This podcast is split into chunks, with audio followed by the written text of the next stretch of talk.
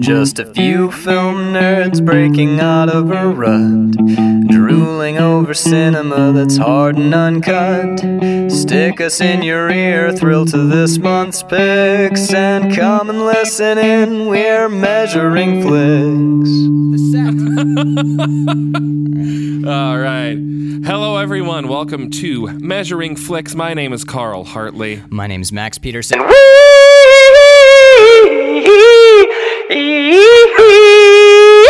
I'm doing the whole thing.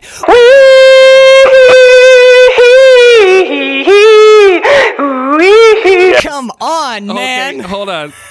Because one of the things that I couldn't say, I had an over under bet with myself on whether or not that's how you were going to open the show. I owe myself a dollar. You owe yourself a dollar. Yeah. There's no way you don't open the show that way. as soon as as soon as this film started rolling when I watched it last night and that happened during the it's actually on the, menu I'm like credits. that's how Max is gonna open the show I guarantee goddamn to you There's a reason I opened it that way, which is my dad. This is my probably my dad's favorite. One of my dad's What- favorite what, films. what movie We are okay today. we are watching 1987. Well, we watched and are discussing Yes. 1987's Raising Arizona, directed by Joel and Ethan Coen, starring Nicolas Cage, Holly Hunter, John Goodman, William Forsythe, and Frances McDormand in a hilariously small but hilarious performance. right. Uh, and all pretty much all of them are Coen brothers' darlings. They show up again and again, except Yep. for Nicolas Cage. this is the only time the only is does he have a cameo in I don't think- thing? I think this is the only I one. think his is this is his only Coen Brothers Per- movie. sure. Uh, although Holly Hunter does show up again in another one of their movies. Fuck it, who cares? Moving on. um, Frances McDormand. I I had to look her name up, but she was the, in Blood Simple the second you see her full Fargo.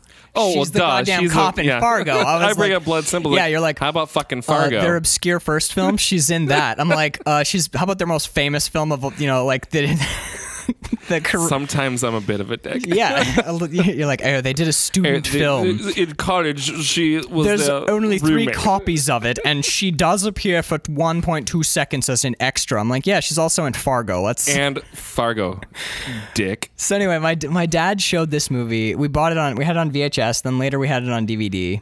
And then I bought it on Blu-ray like the second I moved out of the house. So we've I've seen this movie probably like 50 times. But when we were kids, Three for me. You've seen it three? Yeah. Uh, okay, being realistic, I've probably seen it like high 20s, low 30s, but I've watched it a lot. And Yeah. my brother and I, as children, like I think me like 10 years old, him like six, we used to do that. We used to walk around and Sam would just be like, and I'd start singing along with going- him. oh and then God. the whole family's doing it. So we're like a bunch of weird, like hillbilly type folk in our backyard being like, so That's, that's, actually quite wonderful. it's intrinsically Yeah. in my DNA. I can't not do oh, it. and just feels warm and like home and sort of nostalgic. I mean, I get it. It does, yeah. Yeah. And the cops show up. And the cops show up because you can't stop. It's not the quick stop. and It's like, the what were the child? What was the child wearing? what was the child? Um, this. oh my goodness! so this is this is two things. Well, this movie is a lot of. It's a lot of things. It's a lot of things. It is the Coen Brothers' second film. Right. They, Following Blood Simple, right. which I brought up. Right. Yeah. That well-known Coen Brothers staple, Blood Simple. Actually, that might be the only Coen Brothers movie I haven't seen is Blood Simple. Oh, really? Yeah, I've seen. I think everything else they did. I'm a huge fan. Yeah, I watched but um, so they did Blood Simple. Uh, have you ever heard the story of how Blood Simple got picked up? No. It's actually kind of fun. We can do it if you want, or I can just be like, "Fuck it, go look it up on Wikipedia." Oh, let's talk about it. And we were talking Um, about the Coen brothers anyway. So I believe the gentleman's name is Jim Jacks. He was working at a small screening house in California, I believe. Um, I, I vaguely remember the story, so if I might be getting the details wrong, but the, the, the broad strokes are correct. He was working at this small screening house, and they uh, were like, you know what we should do is we should, because they they had like a reputation, they were mm-hmm. like, we should distribute films. So they're like, "Hey, Mr. Jim Jacks." Oh, he wasn't he wasn't a film person at all. He was just like a your Joe a average Joe schmo who liked Wow. movies. Yeah. Okay. So they're like, "You seem to know what you're talking about, and you seem to appreciate films. So they sent him to a film festival. And he watched Blood Simple and was like, "I think these guys know what they're doing." amazing. So he went back to the the basically the movie theater more or less that was trying to get into distribution Mm-hmm. and acquisition, and they were, he was like, "You guys, uh, these these Coen brothers, they did this little film, Blood Simple. I think you guys should show it at your theater, and they acquired that's it, and that's it. how they got their start. And then That they is did, amazing. They did Raising Arizona. Because Blood Simple is real indie. I mean, Yeah, it's it's got that. We barely were able to make this feel. This movie's budget was five million dollars. Mm-hmm. Five million, and what they were able to accomplish with with five million dollars. five million, do- stunning. unbelievable. So I mentioned something on a previous podcast about how I feel about the Ethan, the Ethan and the Joel Coens. I'm turning this off. No, no, no, no, no, yeah, yeah, yeah. no. yeah. And and so I feel like there's two Coen brothers. There's the Coen brothers in their first like five movies, and then when they started oh, you to mean there make is? Coen I was like, there are, movies. there are two Coen brothers. Well, of course. no, so we meant, see there are two of them. you meant there are two. there are two, there's two types, two of Coen of brothers, Coen brothers films. films. Right. Okay. It's they're what I think is their later films. Burn after reading. Burn after reading. Um, certainly not No Country for Old Men. Um, Yeah, I- that's a big departure for them. But we'll really quick. We'll but eventually and talk. so it's. What'd I you- feel like their first five movies are unique and beautiful and almost perfect movies in their own right for different reasons. Right. And then, and it happens to a lot of artists and musicians and actors. They You're you t- kind are of you- plagiarize yourself. a Are you bit. talking about? I just want to get it right in my head. You're Mm-hmm. talking about Barton Fink, Miller's Crossing, Raising Arizona, Blood Simple, and Fargo. Yes. So that's early Coen That's brothers early for you. brothers, And then absolutely. after that, you're talking about Like, like, No Country, Burn After Reading, uh, Men Who Stare at Goats. where do you put Hudsucker Proxy? Oh shoot, make it six then. Yes, well, Hudsucker's a weird flick, anyways. kind of, but I, think it's more there it. early. Yeah, Yeah. yeah, It's got that Barton Fink feel. Yep, exactly. I can kind of see so that. I'm I was, like, I and I was sort of. I remember it. Where's Oh being, Brother Where Art Thou? That's oh brother, la- where that- art? that's oh my- latter-day Coen That's latter day. Coen, but it still has enough of that. Um, but I'm just not. I'm probably gonna. Everyone's gonna flame me for this, but I'm not a big fan of Oh Brother Where Art Neither am Thou. I. So actually, and I got a lot of shit when Yep. Mm-hmm. because I'm a huge Coen Brothers fan. So everyone's like, "You haven't seen Oh Brother? It's their best one." And I'm like, "Okay." I completely disagree. Sat down and yeah. watched it. I was like, "You guys are watching the wrong Coen Brothers movies." Yeah. And when I talk to people about the Coen Brothers, they know Fargo, but they usually don't know the rest of the early oeuvre that we were just talking Mm-hmm. about. They know Fargo, and then they jump ahead to like, "Oh Brother, Where Art Thou?" Burn After Right. Reading, and they're like, "They're so funny." I'm like, "They're they're not as funny as they were when they, they were were younger." before. Oh my so God, where would you put the Big Lebowski? I always forget that that's a Coen Brothers movie. I put that in their early stuff Yeah. too. I think they have seven, have seven solid, solid films, films and then, they- like a couple that don't hit. But there are. I mean, it's for me, it's inarguable. maybe I'm No just Country for Old maybe Men just so great film. affected me so much that that I thought Men Who Stare at Goats and Burn After Reading were so just horrible in my that I've I've thought I- there was more. I'd never, I've They never were seen. bad, but I've never seen the Men Who Apparently Stare at huge Goats. But people, um, people always point me to it. They're like, "You got to go watch it. It's so funny." But it, I'm, it smells suspicious to me. It smells oh, like there's the man who wasn't there too. that's an excellent film. So they have eight. Okay, what we're learning is they only have two bad movies, Okay. and they're fucking geniuses. all right. So Oh, oh Brother's kind of okay. Right, right, right. It's fun. It's another movie that features pomade heavily, which I didn't know. Dapper Dan, yeah. I'm a Dapper Dan man. I didn't catch the brand on this one, but it's such a throwaway. pom- I think it just said pomade. on I think it does Yeah. just say pomade, but for me. We, we should really do Coen Brothers. I guess so, yeah. But yeah. So there's a uh, there's like a transition where Oh Brother Where Art Thou's just okay, and it feels like Right. they like kind of misstepped a little. They're fucking geniuses, so I'm not like you know I'm not stepping on their dick here. They're they're amazing, but it feels like that was a little wobbly. And then you get Burn After Reading and Men Who Stare at Goats, which I'm gonna take your word for it because it feels it seems like that kind of thing. So those seem like not good films. I didn't like Burn After Reading pretty much at all. I was Right. like, no, you guys, who are you? right. But I think No Country for Old Men is stunning. It's it came out the same summer as uh, There Will Be Blood. Right. Yeah, that was like in- the year. Right. They were in competition for like best of everything. Right. Those two movies, everyone else was just like fucking hanging It was up. like screw it. We, have got to come up against it. these two titans. We got There Will Be. Blood, and we've got fucking. You know No what? Country. That's what we should. I'll do that when, if we ever do the a Coen Brothers month. We'll do No Country, and I will re-release our There Will Be Blood episode Mm-hmm. Oh, fair enough. in the main show, so everyone can hear those two together. Because Very cool. god damn it, dude, those are they're they're almost like like blood brother. They they really are. They're in a weird like I say bookends a lot, uh, but they're like twins. They're they are really symbiotic in a way. Yeah. They they feel like two. They feel like of a piece. They're like not identical twins, but they were in the womb for nine months together. they feel really similar in a weird way. Yeah, it's almost they, like they shared embryonic fluid. it's like Is that a word? the the the ruler of Hollywood, the all powerful ruler Yeah. of Hollywood. He went to um, the Coen brothers and oh God help me, who directed uh, There Will Be Blood? His name is Paul Thomas Anderson. Yes. Uh, he went to those two sets. Bird, will you grab Turner, throw under crate, please? Um, he went to those two directors and was like, "I want you to make a film that feels like," and then he whispered some words in their Right. ear, and they both went They and made, made movies. movies. Yeah, That's amazing. but that's not what we're talking about. We're talking about Raising Arizona. Holy shit! It's my favorite This- Coen Brothers movie. Okay, so this is the, my third time watching this movie. Okay. I have a very strong top five list Yeah. of my f- top five favorite movies. Films, yeah. This is now like number six. it's knocking at the door. Holy shit. This movie is, dare I say, I would I hate to call anything so perfect, good. but it is so It's almost perfect. flawless. It's almost flawless. I can't pick. I I was kind of looking. Yeah. Usually I watch this with pure joy, but this time I'm like, okay, I put on the critics Gotta look at- glasses. Let's mm-hmm. see if I can.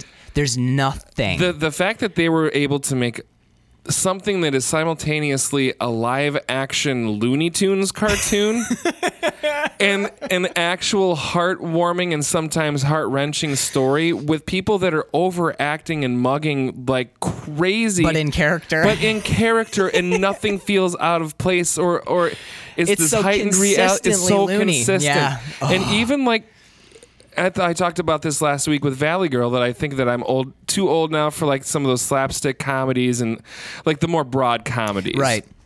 where this is funny throughout Yeah. and some of the things that are so funny are are not necessarily meant to be They're played straight. Right, for like when he is in prison for like the fourth time in six and a half minutes. Right, right. When his cellmate, so his cellmate is in the bunk uh, uh, over top of him, and not over top of him, but Is on it, the top bunk. Is it this dialogue Yeah, right here that I wrote like- down? The eating dialogue. the eating dialogue? Yeah. The, And it's like we didn't have that. We ate sand. Like, Yeah. it's just Well, what is the actual dialogue? the, though? the actual dialogue is when there was no meat, we ate fowl, and when there was no fowl, we ate crawdad, and when there was no crawdad to be found, we ate sand. And Nicolas Cage says, goes. You ate, ate- what? you ate what? He goes, we, We ate, ate sand." sand. It's you just- ate sand? We ate sand. Right, He just that keeps it- tagging it You again ate sand. and again. We ate sand. It's like, oh my god, so funny. My, really quick about Yeah. that, about that line. Um, the other thing that this movie does, which almost no film does well, Chinatown is an example of a film that does this well. This movie has an amazingly effective voiceover. One of, and that's one of the big taboos, right? Is like voiceover is Universally fucks universally up a film. panned and fucks it up. Yeah. perfect use of. This voiceover is my favorite. And I thought about film. why. Uh-huh. In some, way, it's a lot of times what what H.I. is saying in the voiceover is having to do with what we're seeing, but what we're seeing is informing us even more. And it, it's No, I yeah. noticed it right away in the in in the what 15 minute pre-title card Yeah, the like sequence. it's, not a it's really not a cold open, but it's it's pre the like the the premise where The they premise, establish. him meeting him meeting Ed and the I whole love how they thing. did that. Yeah. They push it and push it and push it. Cause like we're he could be talking about I, I wish I did write the lines down I brought my wrong notebook but but he's talking about how you know he he was in and out of prison and how he met this this girl but what we're seeing Mm-hmm.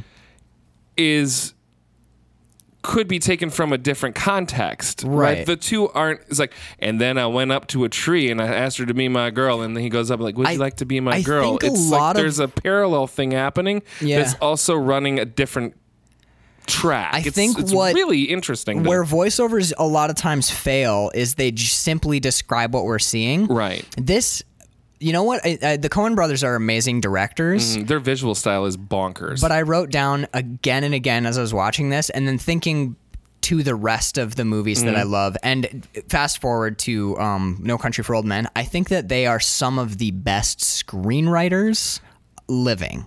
they're not they're- wasting any words. Everything is meticulous. and their dialogue is incredibly unique Mm-hmm. without being um, Life Aquatic with Steve Zissou, director uh, Wes Wes Anderson? Anderson, without being s- stilted. Wes Anderson's dialogue is awesome and fun because it's Mm-hmm. Because it's stilted It is Wes Anderson talk. Right. When everyone's talking in a Wes Anderson movie, you're like, none of this is real, but it's all fun and quirky. Right. The Coen brothers, when they write dialogue, it is unique. You can you can hear a Coen brothers movie. You're like, oh, this is the Coen brothers, but it's not like it's stilted and weird. It's this is so fucking stunningly genius and original that this could be only the Coen brothers. Uh, Um, Did you read how they came up with the dialect for their characters? No, I did not.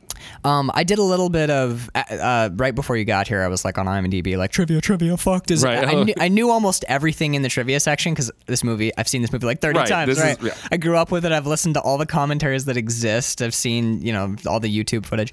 Um, but I didn't know this, and I, I can't fact check it obviously because it's just trivia. But um, they the Coen brothers apparently stated in an interview that they came up with each character's dialect, their sp- particular speech patterns, based on what that character probably reads most often.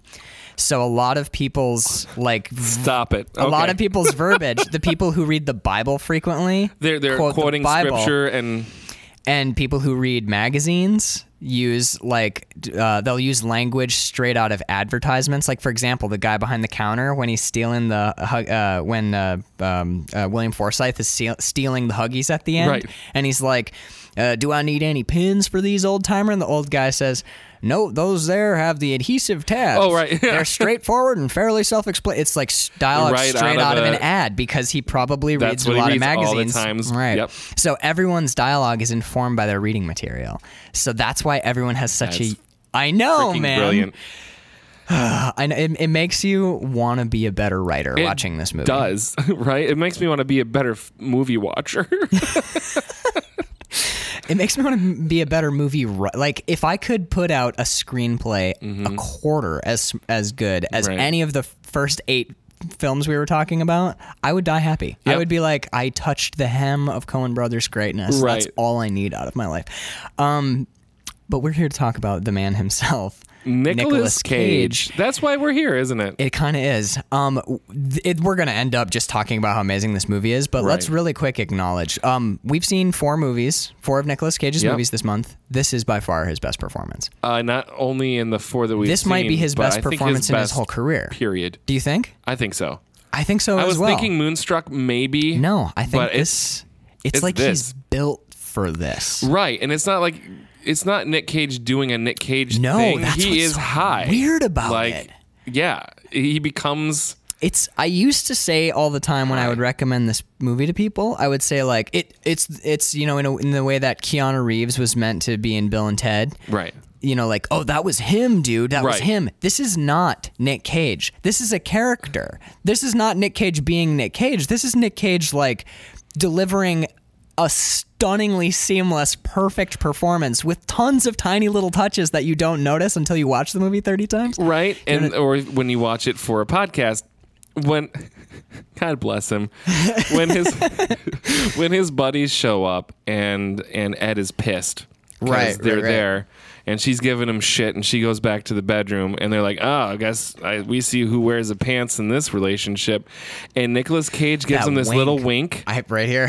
I was almost like, was that intentional? Was it a thing that like that's it, that's the wink? But it's not like a, eh, we got you. It's this weird, subtle, like, It, hey, I'm, I've got this. we don't I'm even not know what sure. it means because No. when he goes to bed, he immediately becomes hangdog H.I. again. Yeah. Where she's like, "Are they gone?" And he's like, Well, it's raining. They Right. got nowhere to be. You know. But when when Goodman's like, there's there's weird levels to the performance as high. Because, uh, like, I wrote down when he writes his letter to her in the end, when he's leaving, Yeah. his eloquence and his the like the the the diction that he's able to grab, his vocabulary and his It eloquence writing. raises to it rises to the occasion of of what he is trying to communicate, And which that- is beautiful. that letter that we hear matches that eloquence in the voiceover. Mm-hmm. So like his internal life, he comes across a lot of the movie as like a oh my god kind of like right. there he seems like a simple guy. But when we hear that letter, when we hear that, oh my God, she's gonna pull the power cord. She really needs to go in. I'm gonna do this. But he he has like his character has like another level and i think part of that's what that wink is i was trying to unpack it i've always Yeah. loved it because it's Like- a fun little like left eye wink and he seems he his posture he's like a thoughtful he's in the posture of a thoughtful man but he's in a trailer Mm-hmm. Right. in like a cut off waffle weave shirt This is the thing about High. Mm-hmm. And this just from watching it this last time is like he is a thoughtful person. He's a sweetheart actually. He's a Right. hopeless romantic. He just doesn't have the the vocabulary, the intelligence to verbally communicate that. And he's he's just such a goofball. he But he really in, is in the most like Well, endearing sort of way like he is he is a cartoon character he's a cartoon version of what that character would be and part of it's the writing this but wasn't a Coen Brothers movie right like i don't think it would be the same it wouldn't be it would be my name is Earl Yeah, it would come across as my name is Earl. You wouldn't have the weird heart Right. that's in this movie. Like the joke when he's uh, proposing to Ed in the pre-credit sequence, um, the, before the opening titles, and he's like, his delivery. It's it's it's a w- amazing performance because it vacillates between like really like loud and it and charming. He has like s- several modes where he'll be like well, you know, I think tell him, my God, like tell him that I think he's a damn fool. That whole Mm-hmm. speech as he, he like builds up and builds up. Um, he can be menacing, but when he delivers that line, uh, the the joke to Ed when he's proposing, he goes, "Hey Ed, did you hear the one about the paddy wagon or the cement mixer collided with the paddy wagon? Twelve hardened criminals escaped." There's no variation, variation, between the right. joke and the punchline, and she like kind of chuckles, and you get the sense that he's um he he's telling that joke as like an icebreaker for a proposal, for a proposal, and yeah. he's nervous as shit, and he's like a total sweetheart. He- He's and he's proposing to her in the lineup like yeah, she's his- fingerprinting his him. fingerprinting she's him fingerprinting him, and he puts his fingerprint hand over her hand and slips a ring on her finger. It's it's so fun and so sweet and weirdly endearing. Yes. Um, but there's a uh, There's a darkness to H.I. too, though, which is a lot of fun to explore. Which I think is our friend, the uh, Mad Max biker dude. how do you mean his darkness? Well, I'd The, well, he is a repeat offender. yeah, Okay, then. Right. okay then. Okay, then. You're not just telling us what you want to hear, are you? Right. Maybe no, he- sir, I no that, way. Not that he is dark. That he is afraid uh, that he is a bad person Uh-huh. because he has his wife now, and then they they eventually they kidnap a Kidnap baby a for baby. Christ's sake. the premise of the film, yeah. so I think that he he's afraid that he is a bad person when it's clear he's clearly not a bad person. But when he has that dream about he dreams about the biker before the biker arrives, and so that brings up some question whether or not he actually exists, and he does. But it's Yeah, it like a can- oh manifestation of his with the Evil Dead two shot. Evil Dead one shot. Is it one? Yeah. Oh, Joel shit. Coen was an assistant editor on Evil Dead. Yeah, yeah. I heard that in the Evil Dead commentary. How funny not is that? yeah, not this Not film. this I was one. watching that, and uh, they they say it in the commentary for like the 20th anniversary. They're like, you'll see that you actually see this uh, an exact homage to that Yeah. shot in Raising Arizona, and I was like, I love that movie. That's amazing. Yeah, but and do you know how they do that shot? Oh yeah, it's a plank. It's a plank with the with camera in the middle, and they side. run. Yeah. it's brilliant. So simple, right? but it looks so effective as hell. cool, Yeah. especially if you put the right score behind it. Mm-hmm. Um, but I I uh, I had read in an interview with the Coen Brothers that that character, the the bounty hunter Leonard Smalls, I absolutely loved his character when I was a kid because I was like, he rides a motorcycle, and he's got Right. shotguns, you He's know, got like grenades and little baby shoes. the baby shoes are awesome. But he, uh, his character, the way that they wrote him is they sat down in their writer's room together, their writer's room, probably the apartment they Right. shared. And they were, they sat down and they were like, okay, we need a bad guy. And they knew they needed a bad guy character. But rather than make him up, they were like, what would H.I. imagine to be pure evil? So they, Oh they wrote him from H.I.'s brain. That's why when Holly Hunter's like, "What is that?" Uh, he goes, Right. "Do you see him too?" Yeah. Because it's his It's it's his his, fantasy yeah. of evil. It's, Oh my it's God. straight out of H.I.'s head. That is so meta. Such clever like, writers, Holy man. shit. They're such clever writers. Um, he so in truth he did manifest Well, that character in a very real way because the the Coens wrote him from H.I.'s from brain. H.I.'s brain, right? Jesus So Christ. outside There's so many layers there. outside the film, he is fictional, created from H.I.'s brain, but right. inside the film, He is real. Yeah. Yeah. So there's all sorts of strange layers. I love that so much. I know it's such a cool writer's trick, but I do there you do see moments of darkness in High. Mm-hmm. Like I there I wrote down um, one of my notes. That's what I love about these shows. When we sit down to record, I have five pages of notes. I'll never read all of these, but Right. knowing that they're Knowing in there, there, somewhere, the shot when Glenn is talking about swinging and he's like, I think your wife's real sexy or whatever, Oh, and, and he punches yeah. him.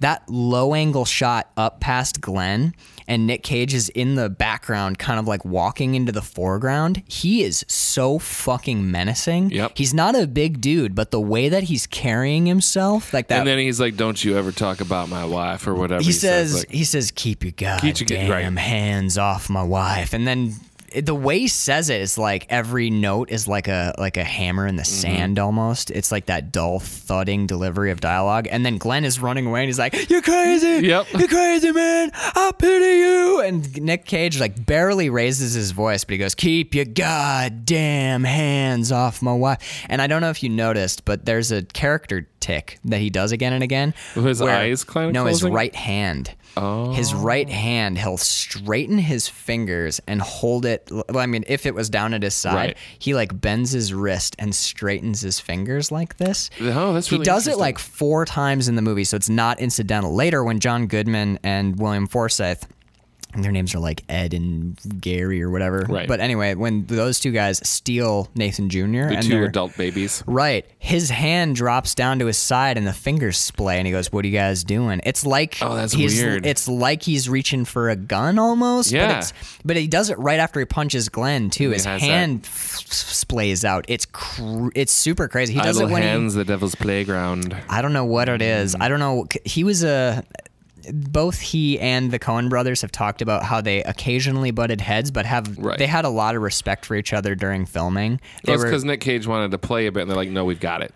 Well, yeah, This is a they to tried to rein him hard in, and he made lots of suggestions. So he was like, "I want to go crazy," and they're like, "We got to lock you down." And what we actually end up seeing is a, some mix of the A middle two. ground there, yeah. And both Coen brothers have said that they would rather work with people like him who have a fertile imagination Oh, uh, yeah. rather than have to try and like Find something. wake yeah. up the performance. Every director that I've ever worked for is like, I want to be able to say you need to bring that down from eleven to three. Give me too much, or or have enough. I'll let you know when it's too much. Yeah, flat is worse than I think most every time. directors would prefer that rather than than somebody that doesn't have anything they're going to bring to it. Right. Which is great that you know, seeing where Nick Cage's career has gone after this movie, where he starts playing Nick Cage. That Right.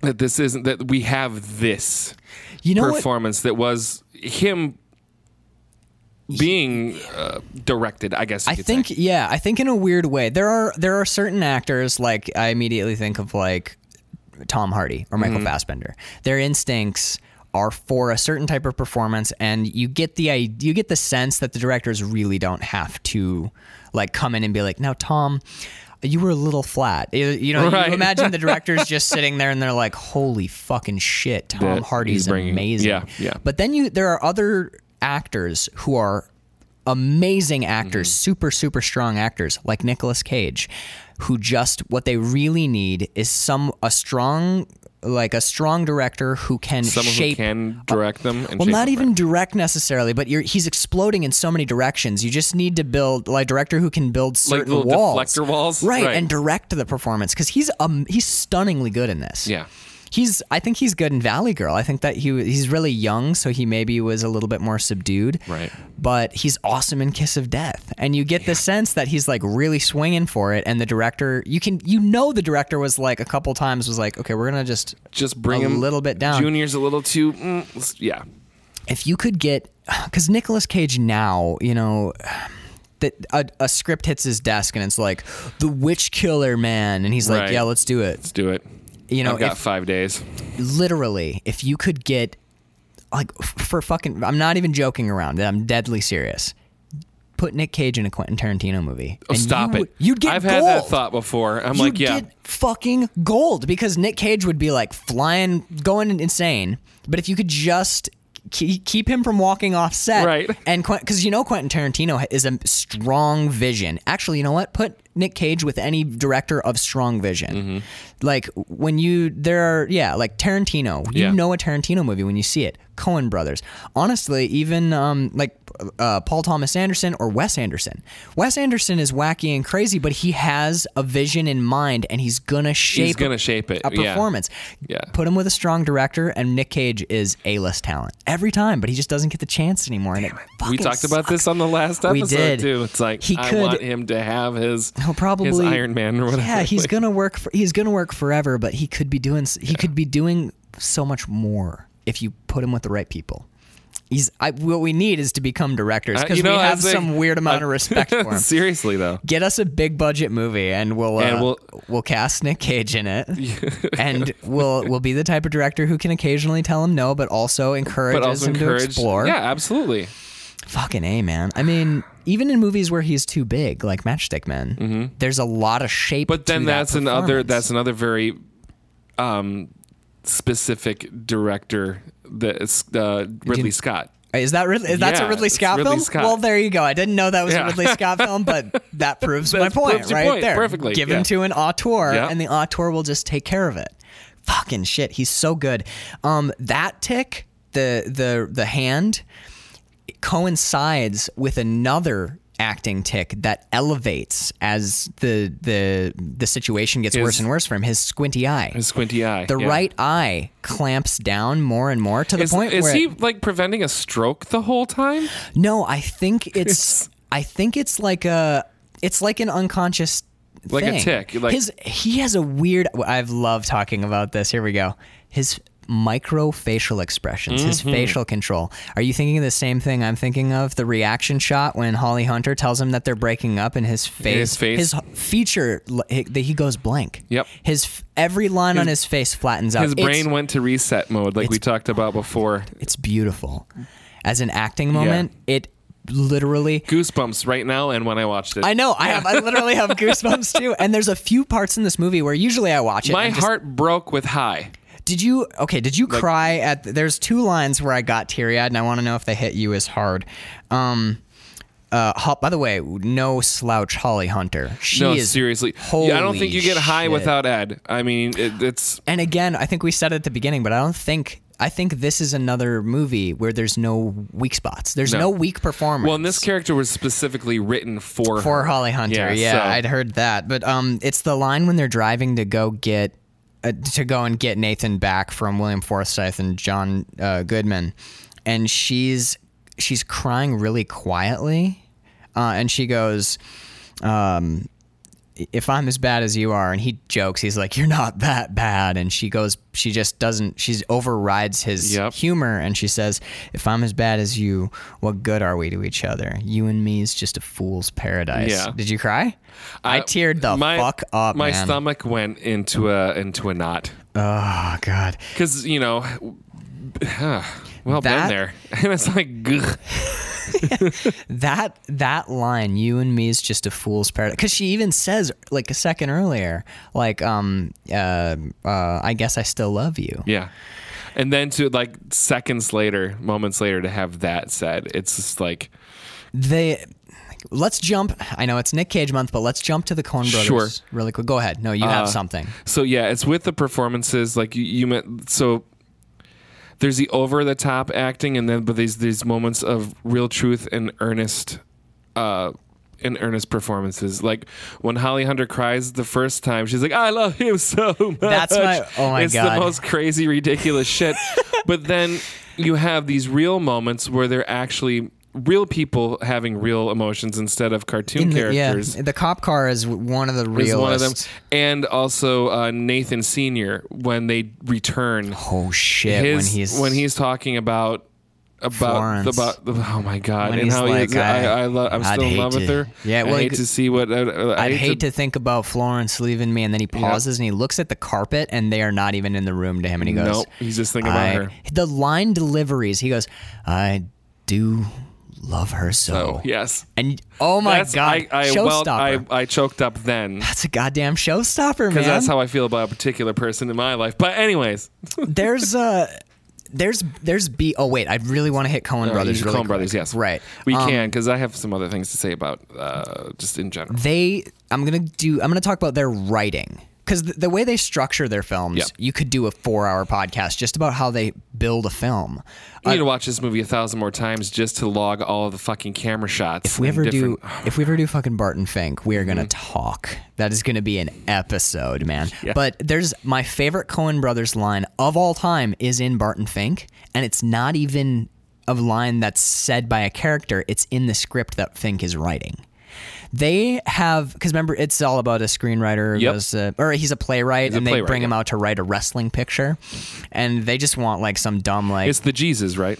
yeah, exactly. Yeah, yeah, yeah. Um, John Turturro, Mm-hmm. who's also in Miller's Crossing, another Coen Brothers darling, and great in all their movies. So fucking good. Mind blowing, right? So good. John Turturro month. Do Secret Window. A lot of people hate that movie, but I, I think he's don't. great. I love that movie. Jesus, Carl, we're I know. We're just gonna have to watch every peanut movie. butter and jelly, man. I know. but uh the Coen brothers have a certain they are film nerds. Yeah. In the they're film nerds the way Tarantino is a film and nerd. way Sam Raimi is a film. Nerd. The way Jim too. Jarmusch is a film Yes. nerd. They know Hollywood. They know movies because they ha- they do this thing. They have a thing in their films where they structure a scene that is uniquely theirs, but it reminds you of a hundred other films, just better. Mm-hmm. Uh, Miller's Crossing, when John Turturro hits his knees and is begging for his life in the woods. You, it's Goodfellas, but it's not. It's the Coen Brothers, and Right. it's better in some ways than anything you've That's seen. That's one of the widest shots in the movie too. yeah, they Pulled way back. You their can see use of um, cinematography is insane. Gabriel, whatever his name is. That was a Peter Gabriel. Oh yeah, Pe- when Peter Gabriel, When Peter Gabriel- Peter Weller, when Right. RoboCop, When walks. Comes.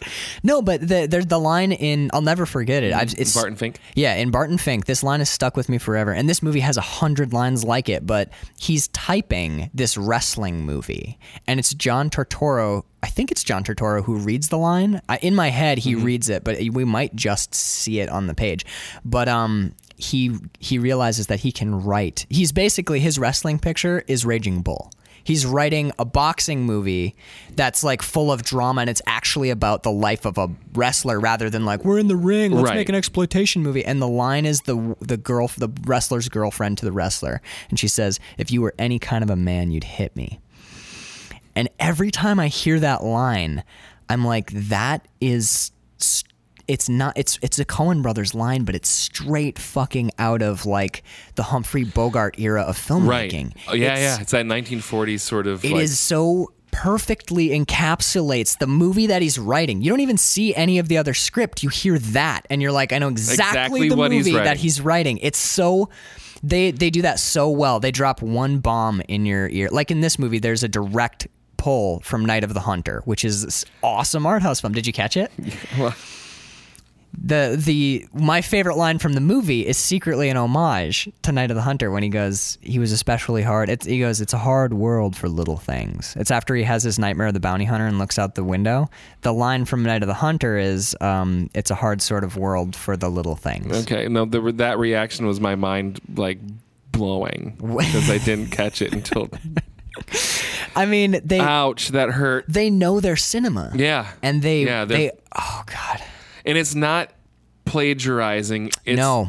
and I think sometimes I mean nowadays everything oh, it's an homage, and so you can like gives you license to get away with shit. Right. But this is the true, the truest sense of an homage. Right. Whereas they are tipping their cap, they're they're doing the snow, the slow nod and wink to their to where they came from and why they have a love for for cinema and yes. for making movies. A lot of people steal. There are a few directors who can genuinely. We've talked about. Uh, we talked about during Western Month. Tarantino. Tarantino Mm-hmm. Right. does an homage better he's, than anybody. He's ripping from like like we said before, like from Sergio Leone, from t- from from Harrison Ford, Harrison Ford. Harrison Ford. no, but that like the the, John Ford, the yeah. shot from The Searchers Yep. Mm-hmm. in appearing in Kill Bill in reverse is there's it's shit like that. Like that's an homage. Jim Jarmusch does it in um, uh, Ghost Dog. The the the guy who Oh, gets the Way of the Samurai. The yeah Ghost Dog Way of the Samurai. That's Forest Whitaker. That's Forest Jim Whitaker. Jarmusch? That's Jim Jarmusch. Holy shit! Yeah, so when he when he has that guy get killed through the drain, Mm-hmm. that's an homage to a French film called I can't remember. It's like a crime noir French film um, from the 40s. Oh, and wow. he took that directly from that film. And we see the Coen brothers do it again and again. They reference, uh, you know, Night of the Hunter in this. They're referencing, um, they reference like Bogart movies in in Barton Fink because Right, because he's right. and uh, the Leonard Smalls name is taken from Of Mice and Men by John Steinbeck. Lenny. Lenny Smalls is his name in that. But I mean, Uh, tell me about the bunnies again. they so smart, these boys. Um, I love and I love the little touches in this movie too. Like for example, when when uh, when H.I. and Ed are getting married. When she's putting her dress on, you don't even notice it if you're not if you haven't seen the movie a bunch because you're looking at her in her dress. But behind her on the wall are four shotguns. Oh no, I noticed that, and there's Yeah, like, oh, she's got a nice gun rack. There's Like, shot- nice rack, lady. Exactly. Like- There's shotguns on the wall Yeah. as she's getting as she's getting ready to go to work. There's little tiny performance touches like not uh, like John Goodman when he's when uh, him and John Goodman and William Forsythe's William Forsythe. characters when they're eating um, the breakfast and they're asking her so why sloppily eating breakfast, and and John Goodman's smoking a cigarette, the wettest cigarette he's- I've ever well, seen. he's chewing and breathing smoke out of his mouth as he chews s- yeah, and cereal. dropping half the cereal back into the bowl. I realized some. I realized a couple things today, which I will fess up here and nowhere else. When I shot this movie Marlin, I thought that all the performances were like really unique and stuff. I was totally fucking wrong. I lifted. I was giving direction to one of my actors who eats cereal, and I was Mm-hmm. like, "Make it grosser, like chew louder." I, I seeing John Goodman, I basically led him to Uh, be John to be Goodman. John Goodman, and, yeah. And there's a bit where the main character eats a, a snack cake and takes a huge puff off a cigar and chews with a mouthful of cake and smoke. So smoke and cake is falling out of his mouth, and that's fucking That- John right, Goodman yeah. in that scene too.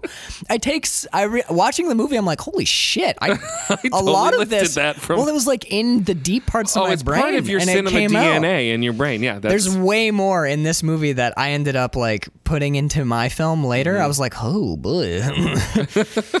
Get a good lawyer before I release right. this. Seriously, No, but there's um there's stuff like when Leonard Small leans down to pick up the Dr. Spock's baby manual or no, he leans down to pick up uh that the newspaper article about the bank and he looks up and we stay on his eyes for like 15 seconds as he just like deadpan deadly serious stares into the camera and then we cut to the reverse and it's the word fart on the wall.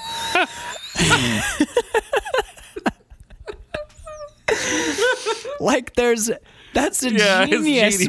moment. yes, it is. And they don't, you know, like a weaker filmmaker would have put in like or something. Right. It's just silent. Just silent. And then you yeah. just hear like the creaking, broken like boards as he Yeah. walks out. But they and they don't. Fart. he looks up at fart, and you're like, wow. Wow. And you laugh, and then you're like, you feel like you shouldn't laugh because it's so serious. It's- that's hilarious. I think that in the early scene, one of the other things that um, I wrote down was this is one of my favorite. This movie has one of my favorite fight scenes ever, and it's John Goodman and Nicolas Cage when they're fighting in the and they trash the whole. Oh, the whole thing gets tore up. He gets thrown through a wall. There's But the the choreography, he he gets Nick Cage, he throws Nick Cage into a corner, which is a wall and a cabinet, and the cabinet cracks, and he grabs Nick Cage and his arm goes back and he shatters a window. and he when he turns his head to shatter because he shattered the window and he's startled by it, Nick Cage moves his head slightly and then he punches through the cabinet. But he had to like reach back to grab, To the, grab the- to get his arm out of the window. So now his arm is stuck in two places. and Nick Cage jumps on his back and his arm comes out with like a paint stir stick and he's beating Nick Cage. It's like Brilliant. It's high slapstick Yep. is what it is. Again, it's a, it's a live action Looney Tunes cartoon, man. It's Oh, but it pl- and it plays so well. And normally, normally I don't. I don't. There are there are small acting moments. Uh, We've we talked about uh like last episode or the episode before having business. yeah, having things to do, right? Props This to use and whatnot. yeah, that's when you do it well. That's always to me a sign of like a pro. Right. Like someone when you see someone tying a tie in a movie, you have to And they're delivering dialogue at the same time. You have to remember. incredibly fantastic actor. fucking and to get it the right length. Um, I saw, I saw a, a, a play once where a character, uh, well, one of the actors on stage tied a tie and was delivering dialogue, and he tied it too short, and un- pulled it apart and was delivering the dialogue. And the second time he pulled it tight and delivered the last line, and I realized that wasn't a mistake. He had to tie it wrong the first time, then tie it correctly the second time, double Windsor in and and pace his performance so that the punctuating line was the knot on a correctly second tied tie. tie. That's hard. I would have to, turn do. that part down. Yeah, that is actually genuinely hard to do. Yeah. So like watching good business in movies, I'm always just like Well done. and in sir. in this one there's two. There's two little bits of business that I love. One is um Frances McDormand putting oh, the mustard. the mustard on the, get white bread. that is the best, dude. That's the funniest line I've ever heard. I watched that line four times. Um, I wrote it down exactly too. It made me laugh. Oh, so- please find it because that's one of my favorite parts of the movies when she's talking about getting the dip tat. getting the dip tet. have, we, have we done that yet? Hi, have we done that yet? well, she says, um, shit. Where are you? I know I wrote you down. Uh, uh, well, you got your di- uh, diphtheria, tetanus, they, what they call the dip tet. You got to get them dip tet boosters yearly, or they'll develop lockjaw night vision.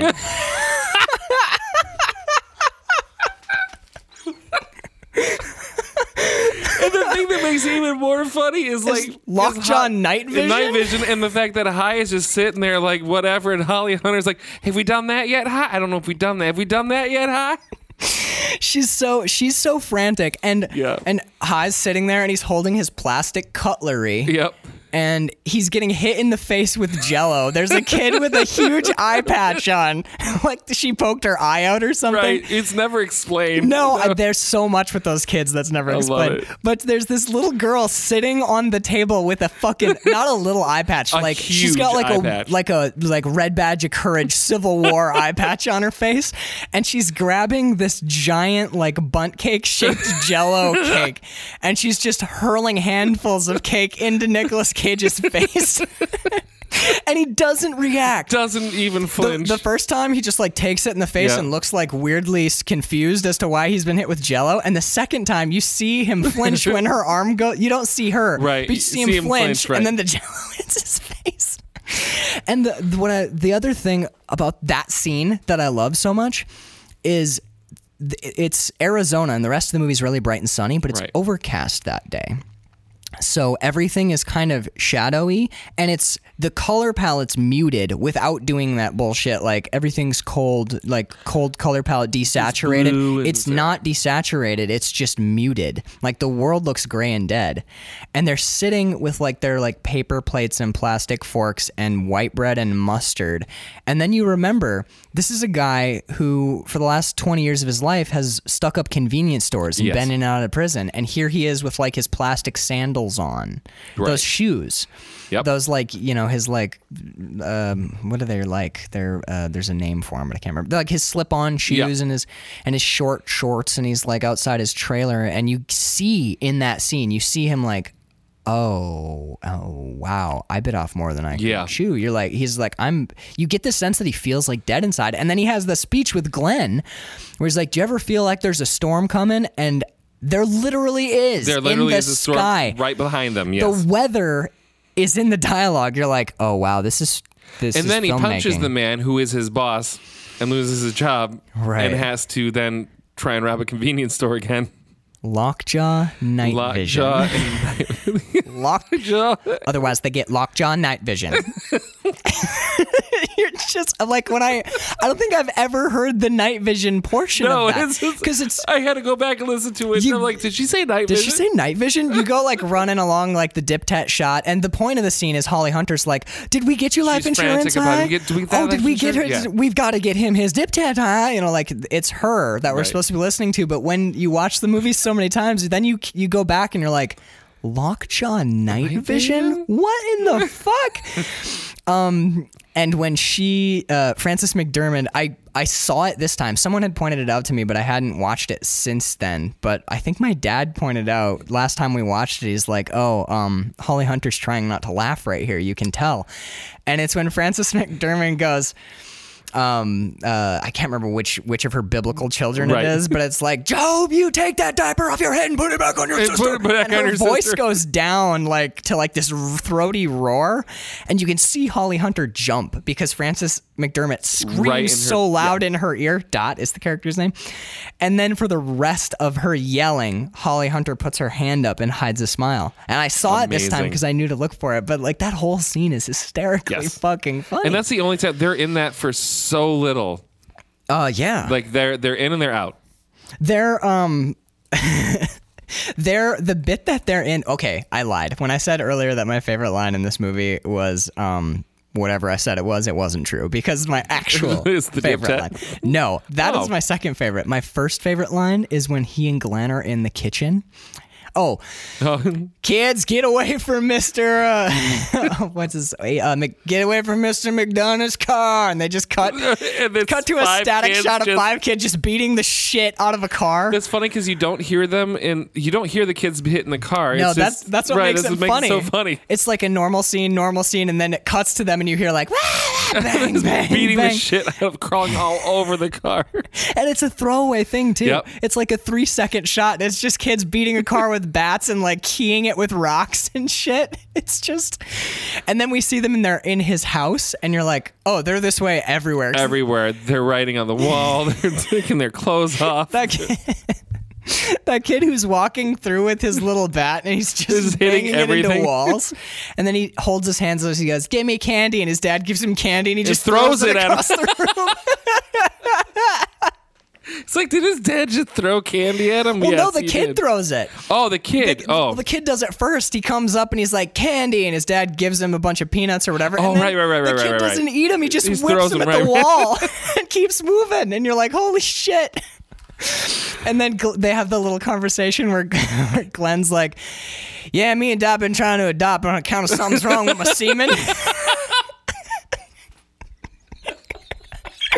brief, brief, brief performance note. Nicolas Cage is halfway through a swig of beer when he says that, and at the word semen, his like distaste. It's Right. it's not like It's like he's drinking it's, semen. It's not a spit take, but Right. you yes, exactly. He's like, um, didn't want to hear that when I was drinking, drinking a beer, liquid. right. right. exactly. And it, that's exactly. It's Yep. so you don't often see subtle excellent acting with Nick Cage. Oh, it's all over this movie. It's everything Just he does. plastered over Not- this movie. nice little touches and right there. And then of course, Glenn hits he tags back on that line like five Yep. times. Like he forgot he told him and he's just like uh that reminds me. That's his that's like Oh, that yeah. that's like his tag back to yeah. say new oh, stuff. that reminds me.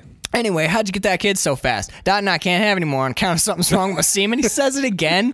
He, I think he says it three times in that scene, but uh, he goes, we went to the we went to the adoption agency. This is my favorite line. He goes, he went to the adoption agency and they're like, it's a five year wait for a healthy white baby boy. And I said, healthy white baby, five years. Okay, what else you got? And they say, we got two Koreans and a Negro born with his heart on the outside. It's a crazy world.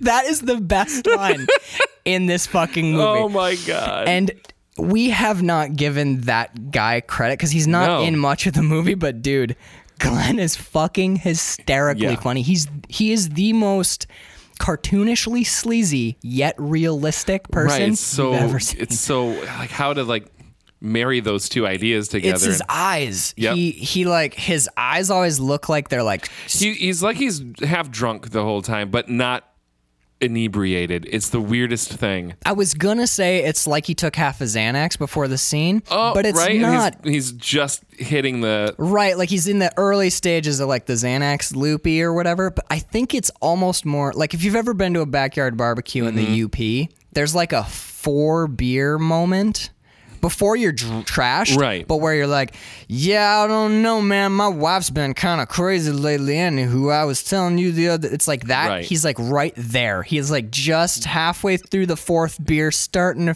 his It's starting eyes to feel it. Just yeah. it's such a it's dumb. It seems dumb to be like he's such a douche. His eyes, but it's his eyes. Yeah. That fucking actor gets the like, s- like the my The drunk, eyelids. slow, weird blank The thing. eyelids are too heavy to keep open thing, and it makes the character. Yep.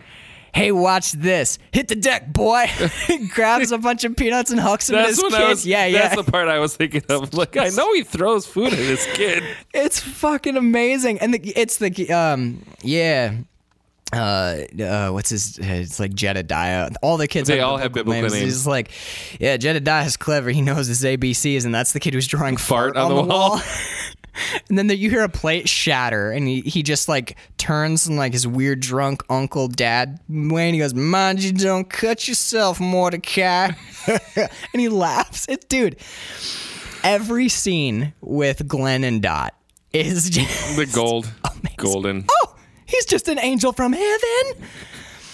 The performances are their performances are so big, but they stay Yeah, consistently they're big. consistent. and Nick Cage and and Holly Hunter who they have their like big moments and Yeah. small moments and they are both so subdued. Subdued. Yeah, it's in the, weirdest face. thing. Yeah, That's I think that's these why they over the top cartoon characters have become subdued in the wake of these. in the face of You know, this these phases, yeah. storm, this rage of hum- Like, oh who the God. fuck are these people? They're they're so overwhelming. You know why? It's because uh, he is a manager in the Hudsucker uh, company. in the hut. Oh yeah, I saw. I, Yeah. I saw it on his on Cage's It's on suit. It's on a suit. Yeah. yeah, the, Hudsucker plant. And I was like, oh shit, it's like Quentin Tarantino's Red Apple cigarettes. Yeah, exactly. They pop up from place The to place.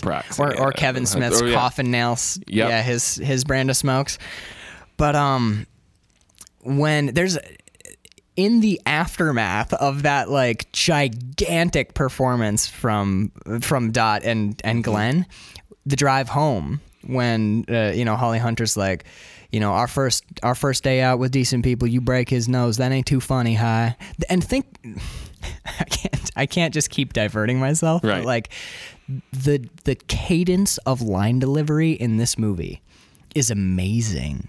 Like she when you when you write the lines out because mm-hmm. I I've been writing writing down tons This is quotes. almost like it's it's a it's a style of like iambic pentameter almost. It's a there's a rhythm to it. there's a rhythm to the lines, but it's also it's also the performances. Because when you when I write the lines down, I write them down. I'm an English major, so I write the line down. I put the punctuation in the correct spot. I put my periods where the periods go, and because you can hear how the line Right, is. yeah. But when you listen to them say it, it's not how they say it at all.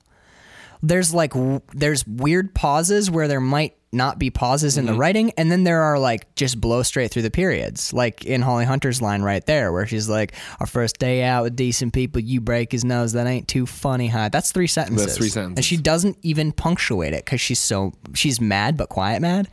And he goes, that's how we talk. Isn't his it? kids Yeah. thought it was funny, which is so funny.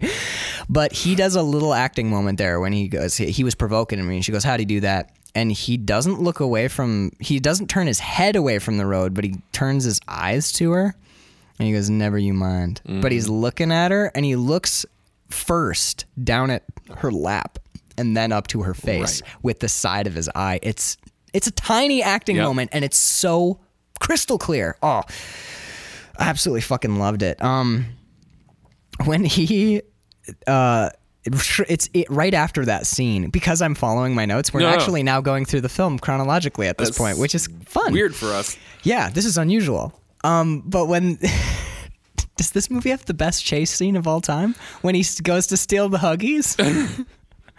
is it the I think. Uh, well, the, they have the Blues Brothers, and then you have this. You movie. got the Blues Brothers, and then you've got And Death Ronin. Proof and Ronin, and then Raising Arizona's number four. This is my one of my favorite chase scenes ever because it steadily builds Yes. to an absurd, absolutely absurd level, like level of wacky cartoonishness.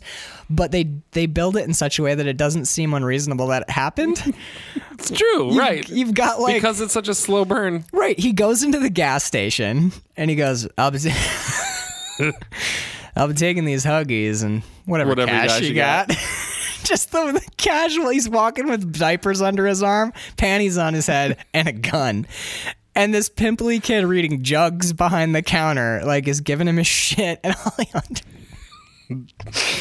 That son of a bitch. that son, That son of, a bitch. a bitch. And she gets out of the car, and we're inside the store, and you hear her outside.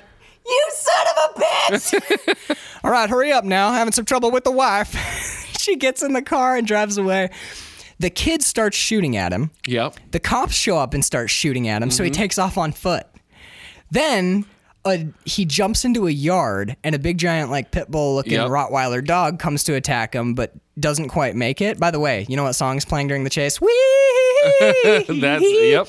He escapes. The dog pulls its chain. Other dogs Start hear that chasing that- dog and right. start chasing that dog. So now he's got store, uh, like the Store store kid. clerk, two The police. And a pack of dogs chasing him inexplicably he runs into another gro- like a giant grocery store like a convenience Like store. right, yeah. and they play the theme music but it's uh over the loudspeakers it's like an easy listening Oh, right. It's like the- an easy listening elevator version, version of, of the theme music and he's like he goes and gets another pack of huggies because they've been shot, Shot, out of his yes. arms this is all like if you step back from it you're like oh it's all slapstick the entire chase scene All is. Mm-hmm. just like physical comedy physical comedy but when you're in the moment you're like god this is like high art Yeah. in a weird way it is but uh as far as um, because we talked earlier about the nuance of Mm-hmm. His performance as H.I where H.I does have a dark side to Right, him yes. he's got a hard-ass version of himself but he doesn't let it out very often and we see it only in flashes we never see him go like Full. full Bruce Willis No, or no, no. whatever. But we when he when he wants to be intimidating or when he is in the zone, he's definitely fucking intimidating. And the scene I think about is when he's he's walk he's running kind of jogging with the huggies Yes. under his arm. And we've seen the cop shoot a couple times, but he's just got a little pistol. And then all of a sudden, an end cap. Oh God, I was in retail. Um, a, a display, a freestanding Yep. display at the end of an aisle, just explodes Shotgun. and Nicolas Cage like slides to a stop and he looks up and he sees the the like butcher with a double barreled shotgun pop the shells out and feed two more in. And there's a there's a look where he, Nicolas Cage like kind of looks at the guy like Shit. like it's it's kind of shit, but it's also kind of like, all right, you've got a shotgun, and he's not freaked out. He's not perturbed. He's a hardened con who's been to prison three times for armed robbery, and he switches the arm that the huggies are under so he can run better. And he turns, but he keeps his eyes on the guy. He like sk- skids to a stop. I think he's looking this way, and he like. It's it's this tiniest look where it's just like, all right, and he turns and starts running the other way, and then you get the most comedic action movie shot ever of Nick Cage barreling down a, a, down an aisle with huggies under his arm and shotgun shells just. Loading everything. Yeah. He is bl- just the the fucking entire aisle is just exploding in gunfire, and it's it looks like something out of like Die Hard or or it does. Yeah. It became a huge action set piece all of a sudden. Like all of for inexplicably it did. Talk really quick. Say something. hey, hello. Yeah, it might just be the headphones, but I can hear some crackling. It's Oh, Um, but yeah, that uh, that that just like action Nicolas Cage movie shot I love it. was amazing. And then the like in that scene, this, the fact that they only had five million dollars, That is, is, it blows my mind. That's 1987 money, but it's still not. It's still not like it's big not budget. big budget at all. Like they've got like the crazy stunt driving. They've got that guy Leonard, the guy who plays Leonard Small. I can't remember his actual name, but something Tex something or other. yeah, Russ Tex something. But he didn't know how to ride a motorcycle before this movie. He crashed one at one point. Unbelievable. But yeah, like like when he like little moments like like the the the stunt man leaning out of the car oh, to I'm picking up the baby picking carriage. up yeah. the well picking up the huggies Oh, and the Huggies, later yeah. when the si- the motorcyclist leans down with his throttle hand by the by and snaps a, a baby off of the road and hangs it on his on his handlebars and then there's literally I don't know if it's a dummy but it has to be. it can't be you can't just drive around with, With a a baby, baby on, on, your the front. No, handlebars. I mean, clearly. God the Coen brothers are such savages Aren't they? the- Um, we got 15 babies on the shoot. We can we can spare one or two. the uh, I wrote down at one point that the what they managed to do is create a slice of life, small dramedy with moments of undeniably operatic grandness. Like the first time we're introduced to the bounty hunter. Nick Cage has a dream, mm-hmm. and he's he's doing a voiceover, and it's this beautiful poetic language about like you know like where he went, you know mm-hmm. the like the the flowers, the grass died behind him, like it's this like four horsemen of the apocalypse voiceover, and we hear that score, which by the way, this movie for 1987. It hasn't aged at all. Oh, no, This at all. movie is not in the slightest bit dated. Nope. He mentions Reagan at the very beginning, but that's the only time. There's really. Reagan, and then some of the cars are old, but they're not like they're not so old and boxy and weird. Right. And they they're distinctive and they fit the characters. It's like the kind of car that like nowadays, like someone from in a trailer park might. Probably, sli- yeah. Right. So like this movie doesn't age at all, and you hear. I, I always worry about the soundtrack because an '80s soundtrack can really date Always a film. sounds like an 80s soundtrack. But when we first meet that biker guy and he's fucking tearing down the, we see flames, and Mm-hmm. then someone just drives through him, and then you hear in the background the music is like.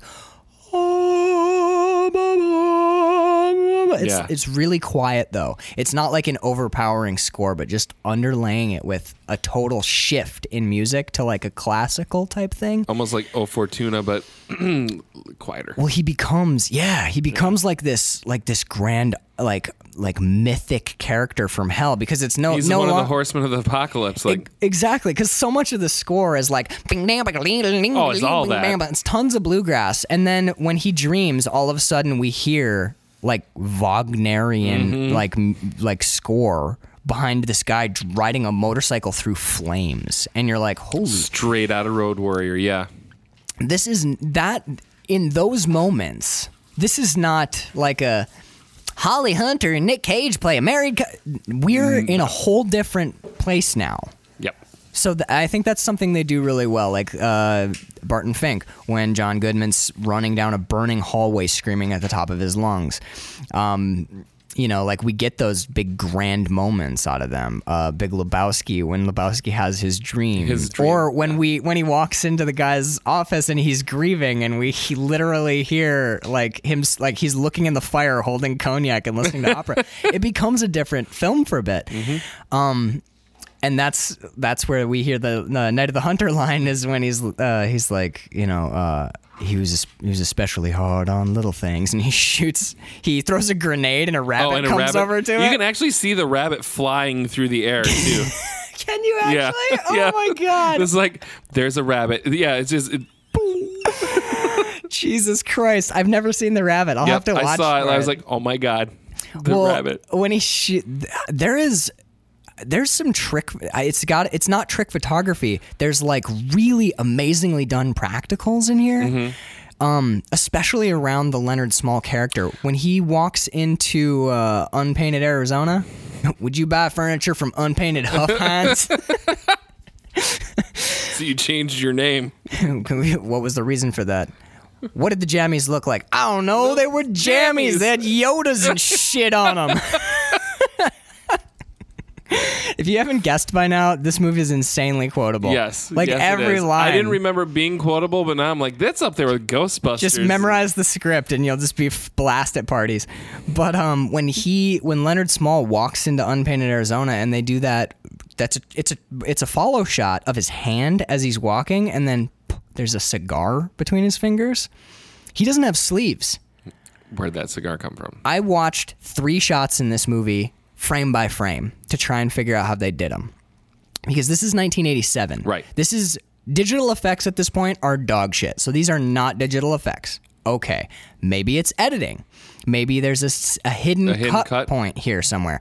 But it's a single tracking shot behind him. I went frame by frame. There is no edit. He just has that cigar somewhere on or in his glove or somewhere, and it falls perfectly, and he catches it between his fingertips. Seamless. So when we're watching the movie, we're like, Jesus, it's like magic. But even to get that shot, that actor has to do something that is essentially a, ma- a live magic trick playing to a camera. I'm sure it's an angle thing where his hands cupped and he's holding it, but, but still, that's yeah. tricky. Then he ups the ante and does it with a match on the other side, something even smaller. with gloves on to With, be able. oh my god! So I'm like, I'm going like frame by frame on the. I, we have the PS3, so I'm like Mm-hmm. one frame at a time, and I'm like, where does the match come from? Where does the match come from? And you don't see it until the tip of the match is falling between his fingers. It's a perfect, just like doop, fall Oh between the fingers, God. and then he. There's Sleight of hand with those. And it's gloves on. and it's not a it's not a hidden edit and it's not trick photography it's he basically did a sleight of hand for a camera and it's seamless it's that's why those moments stick in your head in this Right. movie is because he's really doing that it's fucking mind bending and then because they're the Coen brothers and you know like fuck the world we're amazing they follow that up with a beautiful macro shot of a match sliding along unpainted furniture Oh, the, and it scrapes the God. Mars the furniture up. and the way ah. the smoke drifts Mm-hmm. in that scene it's just you could just like freeze frame that Like I just- think about that shot, like as I've been percolating on it all day. For some reason, him dragging that match head across the, beautiful. it's just, It- it's amazing. it's Something so simple and small like that. cinematography Yeah, porn yeah, is that's what, it is. It's like I said before. I, I could go through and like to catalog every shot in this movie. You, you could just ridiculous. you could just do like a wide of him lighting the Right. match or have him do it on his thumb or some other staid thing. But thing nope.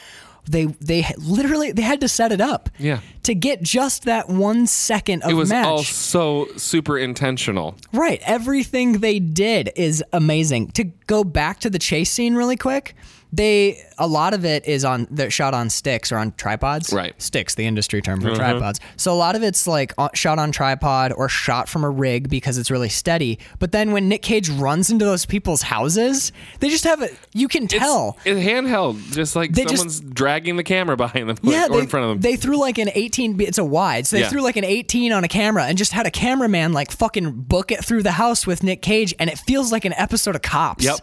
Because he's like these these narrow corridors and he's like jumping downstairs, and it just it's Feels like GoPro before GoPro, almost like it the way really it's following does. him. Yeah. That moment is, and then we do it with the cop too. Mm-hmm. So like the rule of the cinema is in the house. We're doing this follow thing, and it creates this weird Gonzo feel, and it's every shot is effective for the scene that it's in, and it's so well thought out. This movie is amazingly shot and edited. The third shot that I watched frame by frame by frame, and I I still have no idea how they did it. I, I'm assuming it's some sort of device, but the scene in the end when Leonard Smalls is driving down the alley and Nick Cage smacks him off the car, Right. or smacks him off, Off the the bike, yeah. motorcycle. That is probably a stuntman on a wire, Yeah. and he ran out of wire, and it hauls him off the bike at this moment, and that's how they, you know, faked that. But Nick Cage backs up, you know, like to cover his wife's retreat, and he's got the board like at two o'clock. We're looking behind him, and Leonard Talking Smalls. about the knife throw? Yeah, yeah, yeah. I went. I so Leonard Smalls is in the background, and the board's at like two o'clock, and he turns his head, and he moves the board up to noon in front of his face, and in the background, simultaneously, Leonard Smalls has a knife in his hand, and throws the knife. And it when the board hits twelve o'clock, the knife explodes through the board, like sticks through the board. Right. I watched that one frame at a time. Smalls does have a knife in his hand at the back of the motion. His hand becomes obscured right here by the board. And Oh. at the correct time for the knife to go through the board, the knife goes through the board. And when it passes, his hand is down and there's no knife in it. so maybe he palms the knife. We've already established that he is is good at sleight of hand. Right. So maybe he palms the knife, but the the timing, and I'm sure they shot it several times. Oh, absolutely. But the timing of that knife punching through is like spot on. And we talked about a tr- a, um, a trick shot way to do this, where you already have the knife in the board and Right. you do and a you whip pan. Whip pan. Right. Right, so, but, ooh. but the board is in the shot the whole time. It's a single shot. It's a single fucking shot. They do not cut.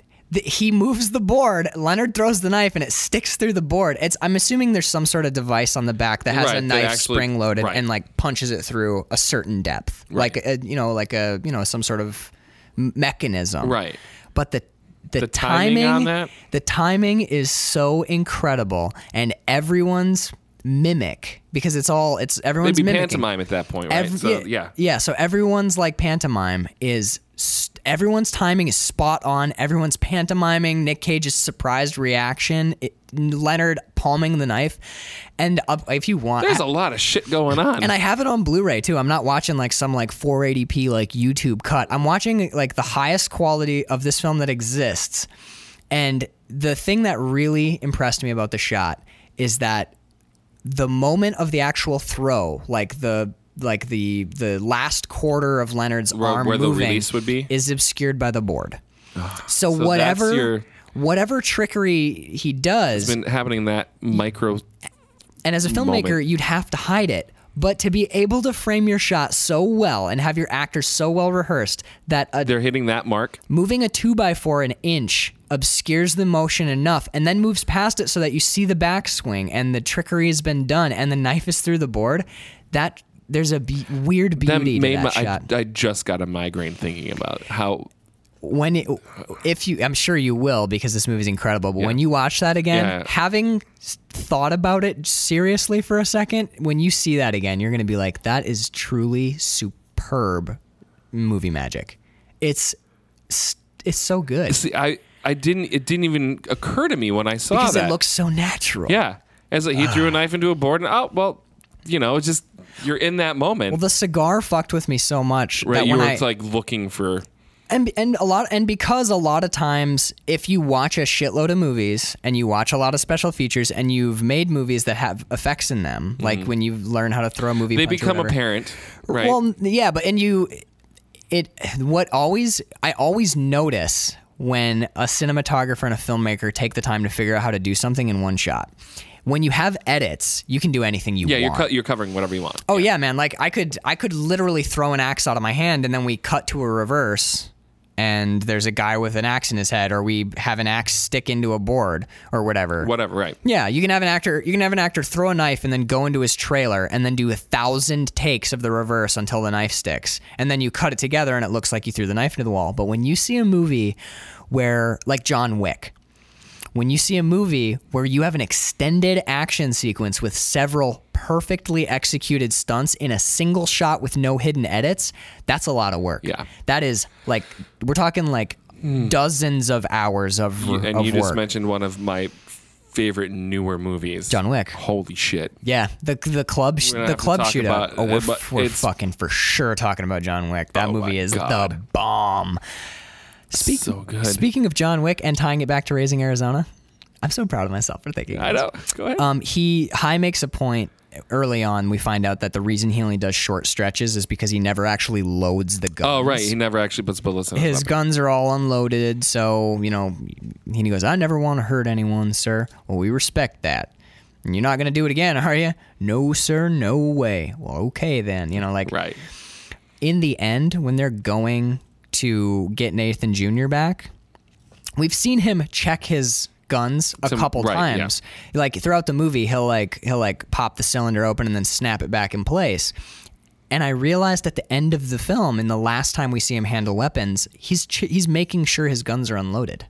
Mm-hmm. He's being like safe about it. So he's like, I'm gonna go to the door with a gun, but, But I I going to be want to. He doesn't. right. He doesn't want to hurt anybody. He's not lying. He's a good dude. He doesn't want to hurt it. So he's checking to make sure The cylinders the are empty. cylinders are empty. He's clearing his weapons.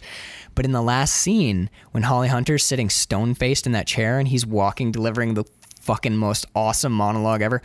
I was right, you're wrong. A, fuck, a blind man could tell you that. We're gonna get him back, honey. I don't want you to worry about it. And the whole time, he's he's he's um, competently handling weapons.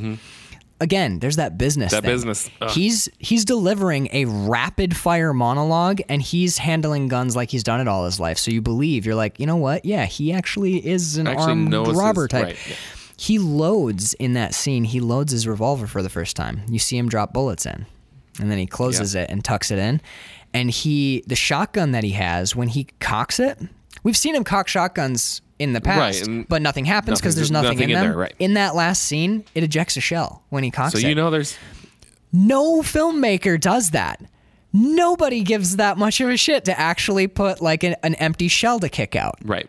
I love the attention to detail in that tiny scene. It's tiny all scene. there. It's it's all there. He well, he shoots. He only actually fires one live round in the whole film. It's when Leonard Small is going to go and throw that throwing knife. Oh, right, and he, he- pulls his pistol out and shoots his hand. So what, at a long distance. So what we He's a good shot. He's a he's a fucking deadeye. Yeah. He's like 50 yards away and he hits his hand with a revolver at like 50 yards from a prone position. Yeah. So there's that He's there's that, that touch. detail. Yeah. Like there's little details. There's like he gets shot at with a shotgun and he just goes, "All right," and keeps running. And The man has actually seen action and knows how to.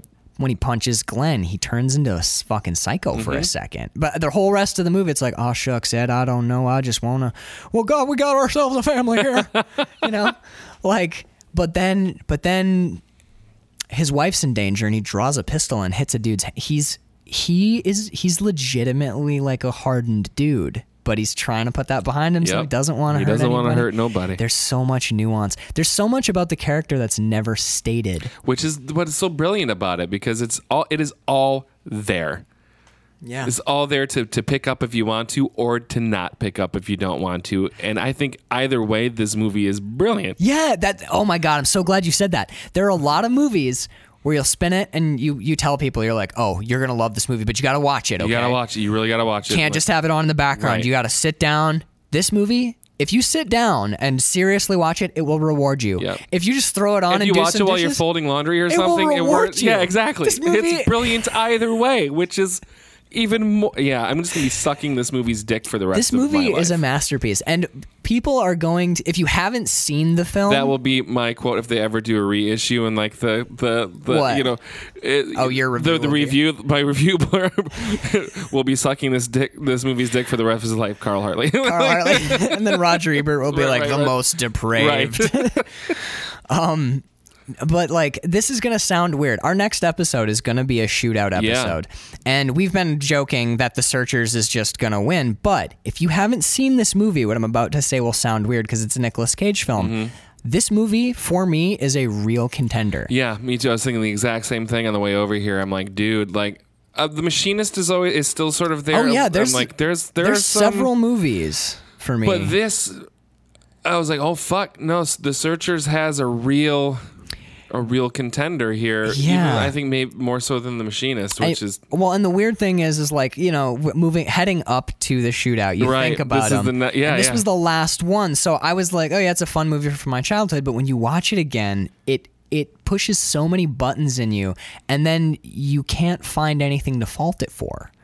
It's weird, like no there's nothing wrong with this movie at all, at all. When And you I, it makes me feel weird to say that because there's always something. Right, right, right. And clearly somebody will mention in a comment or something, well, actually, you know, the there's but- one there's one performance beat that is only good one rather than excellent. performance beat. Yeah, it's when they're driving in the car and um, Holly Hunter and Nick Cage are arguing, and Holly Hunter's like, "We've got a uh, honey, hi, we've got a family now. I know we got to change things." And he goes, "Well, I know that, honey, but we're all right, and there's no, you know, there's no, you know, I'm all right, and you're all right, and that's what matters." And she goes.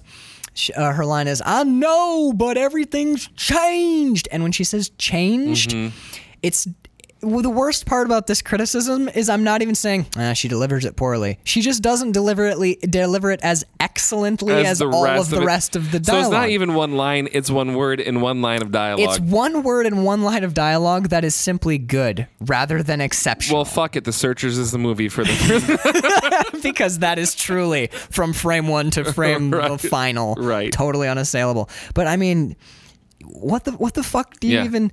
And it's not like this is a like a dumb movie that gets uh, that is is you know like oh it's so much fun when when Nick Cage is writing when H.I is writing his letter to to Ed and saying like I got to go do this. I'm a criminal. I, I've got to go be a criminal. You know, I'll uh, and and also it's not even that he wants to go be a criminal. It's that he realizes that he'll never be the man that she that she deserves. deserves, yeah. When he's writing that letter, we get voiceover, but again, we're not just seeing the shit that he's writing. We see It's running a parallel to it. well, we see we see Ed sleeping with Nathan junior cuddled up. Then we see the sh- the the gas station attendant boy, and he's sleeping with jugs across his chest. Then we see uh, Nathan Arizona, the father, sleeping in his chair, looking haggard as shit because his kid's, His kid's missing, missing. with a book across his lap. So we've. I was like, oh wait a minute. The kid had a magazine, and Nathan Arizona has a book, and Ed has uh, Nathan Jr. Everyone has been through a traumatic experience, and the, they're holding the thing that comforts them most in their sleep. We literally get a montage. We could have just been Right. We could have shown more of John Goodman. I'm sure they paid money for him. We could have had John oh, Goodman Oh, right. cleaning guns or like Exactly. whooping it up, or or we could have stayed with Nick Cage and gotten some performance. But they they assembled a montage that's not straight from the letter, but complementary, not even to the letter, but to the, But ideas to the idea, expressed in the letter. That's beautifully subtle filmmaking in a movie that has the line, two Koreans and a Negro boy with his Right. heart on the outside. Hit the deck, boy. That's the same movie. Same movie. Fart. Fart. Fart. this movie and that movie are the same. So many film. social Dude, engagements. So little so time. little time. John Goodman's. We haven't even broached him at all, but he is superlative in Mm-hmm. this movie. The scene when he comes. Oh, by the way, this is. When they're birthed, when they when, when the the ground gives birth to the brothers. I've never and seen Blood babies. Simple. Is this the first time we see the Coen brothers roaring men? This is a trope in their films, screaming men. I think it might be. Because I, I like It's been a long time Miller's since Crossing. You got the guy in Yep. the chair screaming till he gets Yep. shot. You get John Goodman in every one of Every them. single Barton Fink, John Goodman's screaming. Uh, Big Lebowski, John Goodman's screaming. but is this this is the first I think so. the first of the Coen brothers roaring men? and that is That's what oh my them. god, it's one of the longest screams ever when he is coming up out of the mud. He has such an amazing. I, I don't even call it a scream. When it's John Goodman, it's a roar. Yeah, he's He- literally it's- roaring. It's when when everyone else does it, there's a lot of like woo yeah uh, ah. well when when William Forsythe is screaming in the car he's like ah and next to him John Goodman's got one he sounds like a fucking like engine with the with the gas on the floor yeah. oh, oh. I, I, I love impressions. I've never heard anyone do a good John Goodman impression. He has too much jowl in There's his a- a voice. lot of jowl. There's something that he has between his neck and his Whoa, mouth. whoa, whoa, yeah, there's like a You can't. yeah. There's a. There's. I. I've always referred to it as jowl, but I actually don't know what it is. But I've never heard anyone mimic that man's voice. it's not like a slur or a lisp that either, but there's some sort of It's like, like, a, there's cheeks in the top of his throat. It's like yeah, like, seriously, like there's cheeks in the top. of- That's a great way. But when it. he- and a little too much tongue. Right. Yeah. Like his tongue's too a little like not, and not uh, like a touch too wide, but No, just no, no. wider than the normal human's tongue, and his cheeks go back a little farther. And but his uh, his voice is, uh, I've always thought is just like could- an amazing voice. yeah, oh yeah, I could listen. I would like people are always like Morgan Freeman. I'm like, yeah, Morgan Freeman's got a great voice, but if you want, you, if someone's gonna read me children's stories to it's gonna fall be John asleep, Goodman. Fuck yeah, dude. Yeah. When I die, who's go- who? If I could pick one person to read my eulogy, it'd be John Goodman. I should write my eulogy and mail it to Mail him it and be to like, John "Will you Goodman." record this? Because I'm a lot younger than you, and I want you to read this when I die." But like, he has such an amazing voice. His voiceover work, he's always like, the second you hear it, you're like, "Oh, Oh, yes." this is John Goodman. You get excited. You do. It's not even like, "Oh, that's John Goodman." You're like, "It's John Goodman." yeah, no, exactly. Oh my god, I Oh, didn't know he was the voice of the. Oh, This is amazing. yeah, it's gonna be a great movie. Yeah, the- you immediately think this is gonna be a great movie. And when hearing oh, his voice. he's a great actor. He's truly a great actor. Couldn't say Blues Brothers 2000 though. didn't see it not gonna watch it now Anywho. don't wanna don't wanna get i mean like uh did you see flight Oh yes, he's fucking awesome Here's Coco Puff when he's when he's working Denzel Washington in the Yes. hotel room to get him ready for all right his. one more big man i can't Oh you my can't do his God, you voice can't, but he- oh, his when he's feeding Denzel Washington cocaine, cocaine to get him sharp he starts him with some little lines and works up to those bigger lines. oh my lines God, he's just fantastic. everything And have, everything have you he's seen in. Red State?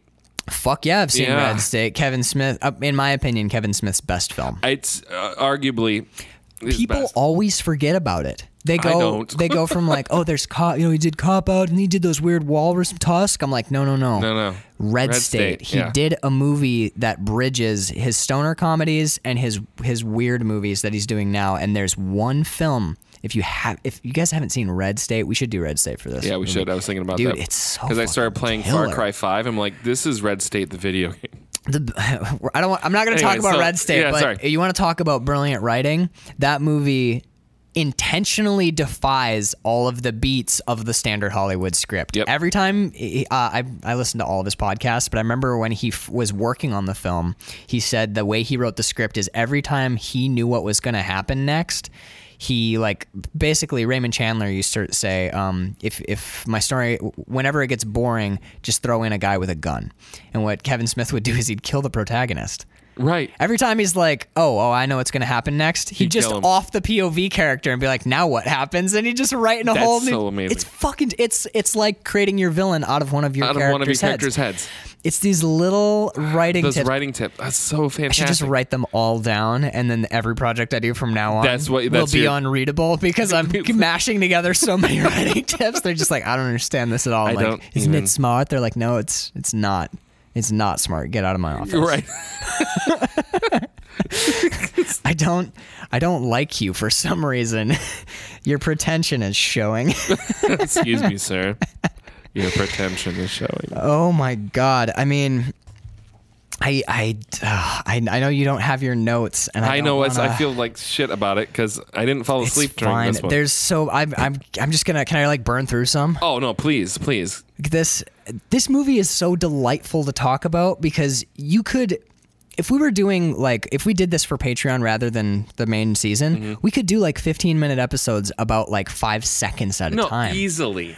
like the, one of my notes uh, after that big fight scene, it's so fun. Like there's a huge fight scene. They tie Nick Cage up. He falls over. It's like ah, da, da, da, da, da, and they don't, you know. But rather than do the, you know, like play it for funny, they just leave you in leave- dead yep. silence. And Nick Cage is struggling in his chair, and he falls over. And you're like, "There's no score here. There's no fucking score. This is."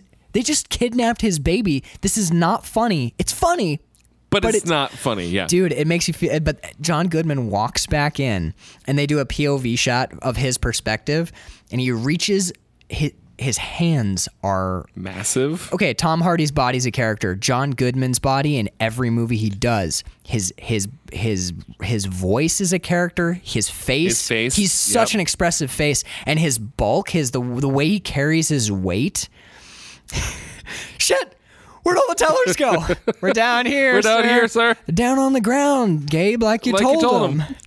God damn it! I told Now, you not now to use which my real one name. is it? Do you want us to raise our hands or get down or freeze? Freeze, Or? because you want us to get down on the floor, or do you want us to freeze? Because if we get down on the floor, I'm gonna be in motion. but if I'm not in motion, I can't rightly get down on the floor. Shut up! Shut up!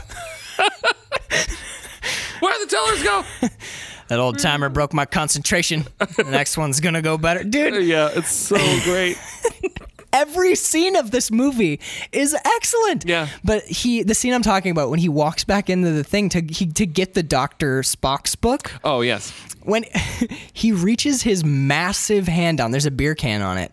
He doesn't sweep it away. It's a tiny flick of the wrist. It's ping, and that can fucking shoots off that book, and you're like. You realize how heavy his hand Mm-hmm. is. I wrote down John Goodman's got a hell of a swat, but dude, he like he swats the can and you can just Sends it into outer space, yeah. with which it flies away. You're like, his hand must weigh 20 pounds.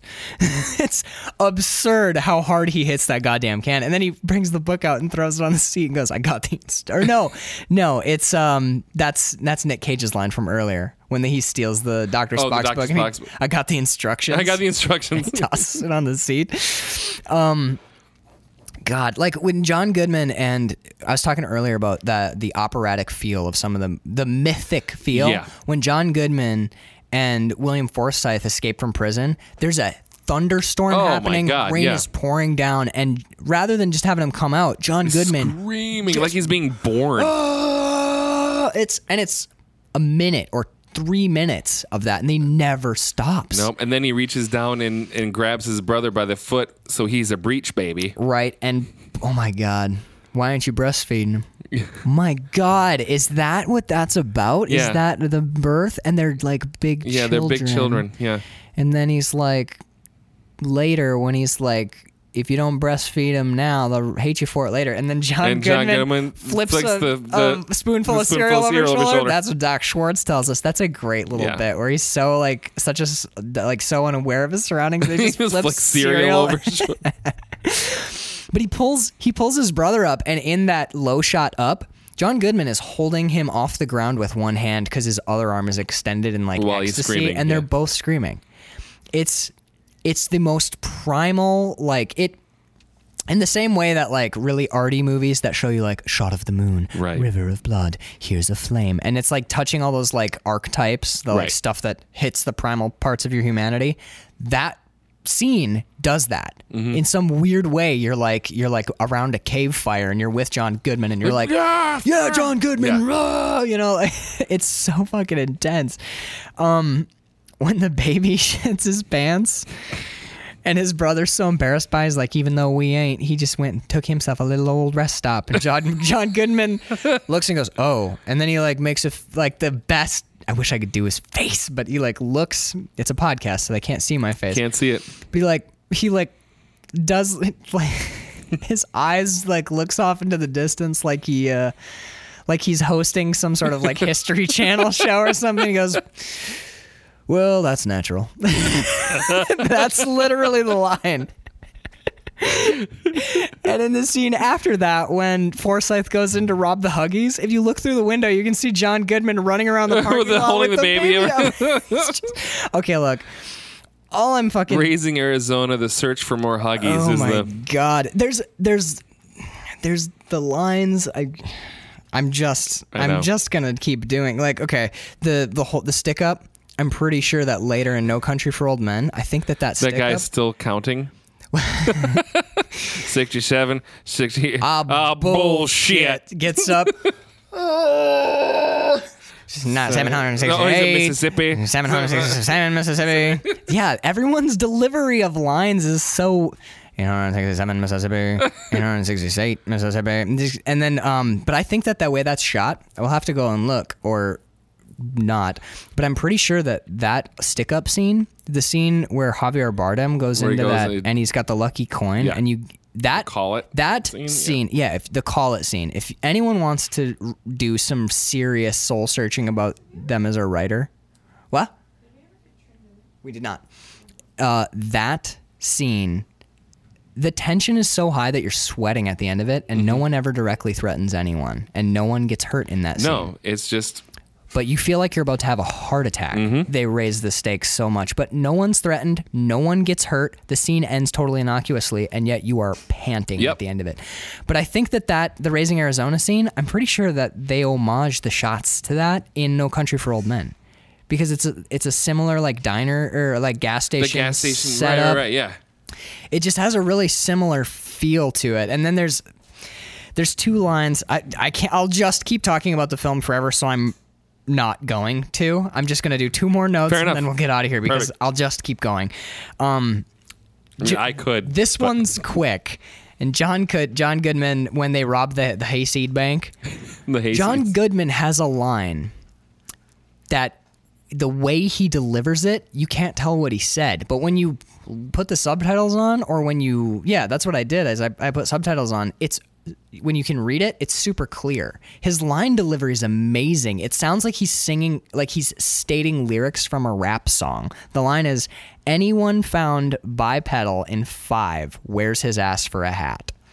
Because everyone's on the Oh, floor and he's making them count. So bipedal be on your two feet. He pronounces it bipedal, but the his cadence as he delivers delivers it, he goes, "Anyone found bipedal in five? Where's his ass for a hat?" And you cannot fucking Like, what the hell is he yeah, saying? Yeah, you're like, was that words? But it's I I wrote it down because every time I've seen this movie, when he says that, I'm just like the. It, there's a coolness to that delivery where he they finally got the money and they're leaving and this is his they fucked up the whole. They whole fucked robbery up everything, but he's gonna get this. this is the moment. right. Yeah. He's like you. It's like he worked it. Like he worked that line, and then the other line, my my dad's favorite line. He says it to me um, every time we watch this movie. He says it along with Nick Cage when Nick Cage goes and uh, actually kidnaps, uh, or no, fails to kidnap Nathan Jr. Right. That's another weird thing that happens in this movie. Is characters try to do stuff and fail, Fail. pretty frequently. Yeah. But um, he goes. And then Holly Hunter yells at him through a closed window. yeah, don't you come back here without a baby hat. As she's rolling up the I window, need a then baby. keeps yelling at him. But Nick Cage's line when he gets there, she's, she goes, you know, like, oh, what happened? And he goes, I started crying and they were all over me. It was kind of horrifying, honey. Let me in. And he's so sweaty. He he's sweaty during that whole scene when he's trying to. just we we didn't even talk about the baby scene when No. he's trying to kidnap those kids. It He's trying them all out too. dude, it's like it's like the Coen brothers were like, we're not gonna make a horror movie, but let's shoot a horror movie for four minutes. The score, the t- it's creepy. It's so cool. He's like, like, he's like play testing the, each of the babies, and he's And sweating all weird. And, pouring sweat, and he's like, he's got the, and the babies start to kind of like stalk him a little bit. The one jumps on him all drooly, and he's Oh, like, uh, and the by the way, great, good editing because the baby drools, and then when we cut down again, there is drool on his ass. "That's hilarious." The, I'm sure what happened is they shot the baby, and they're like, "Oh fuck, the kid drooled," and then they're like, "Okay, let's get the reverse," and they put Nick under the thing and put like, some. like, But there's drool on there's his. drool on his ass. It's again. There's there's no like you're looking for like oh it's a continuity or it's there's it's not there. Not there, sorry. It's not fucking there. But um, the timing of that scene when the baby's crawling towards the stairs, you're you like got the the little cameras following him too. It's like that. well, and when the baby's crawl, the baby's crawling towards a very long staircase, and that's like that's how babies die sometimes. Mm-hmm. Nick Cage is n- there's no other people in that shot. There's no one, and he's he's like a foot away from the stairs before Nick Cage even leaves the room. You're like. Is no one gonna get this baby? like you know it's a movie, but you're like, oh shit, shit, shit, shit, and then he swoops in like as the baby's like inches From from, the the, edge, and you know it, it's a film. There's this baby's not in danger at all. But the baby's like an inch from the end of the stairs, and he scoops up under his arm, and he does this like cool, like weird cartoony "I'm a robber" walk. do do do do do do do. He's like, And baby POV.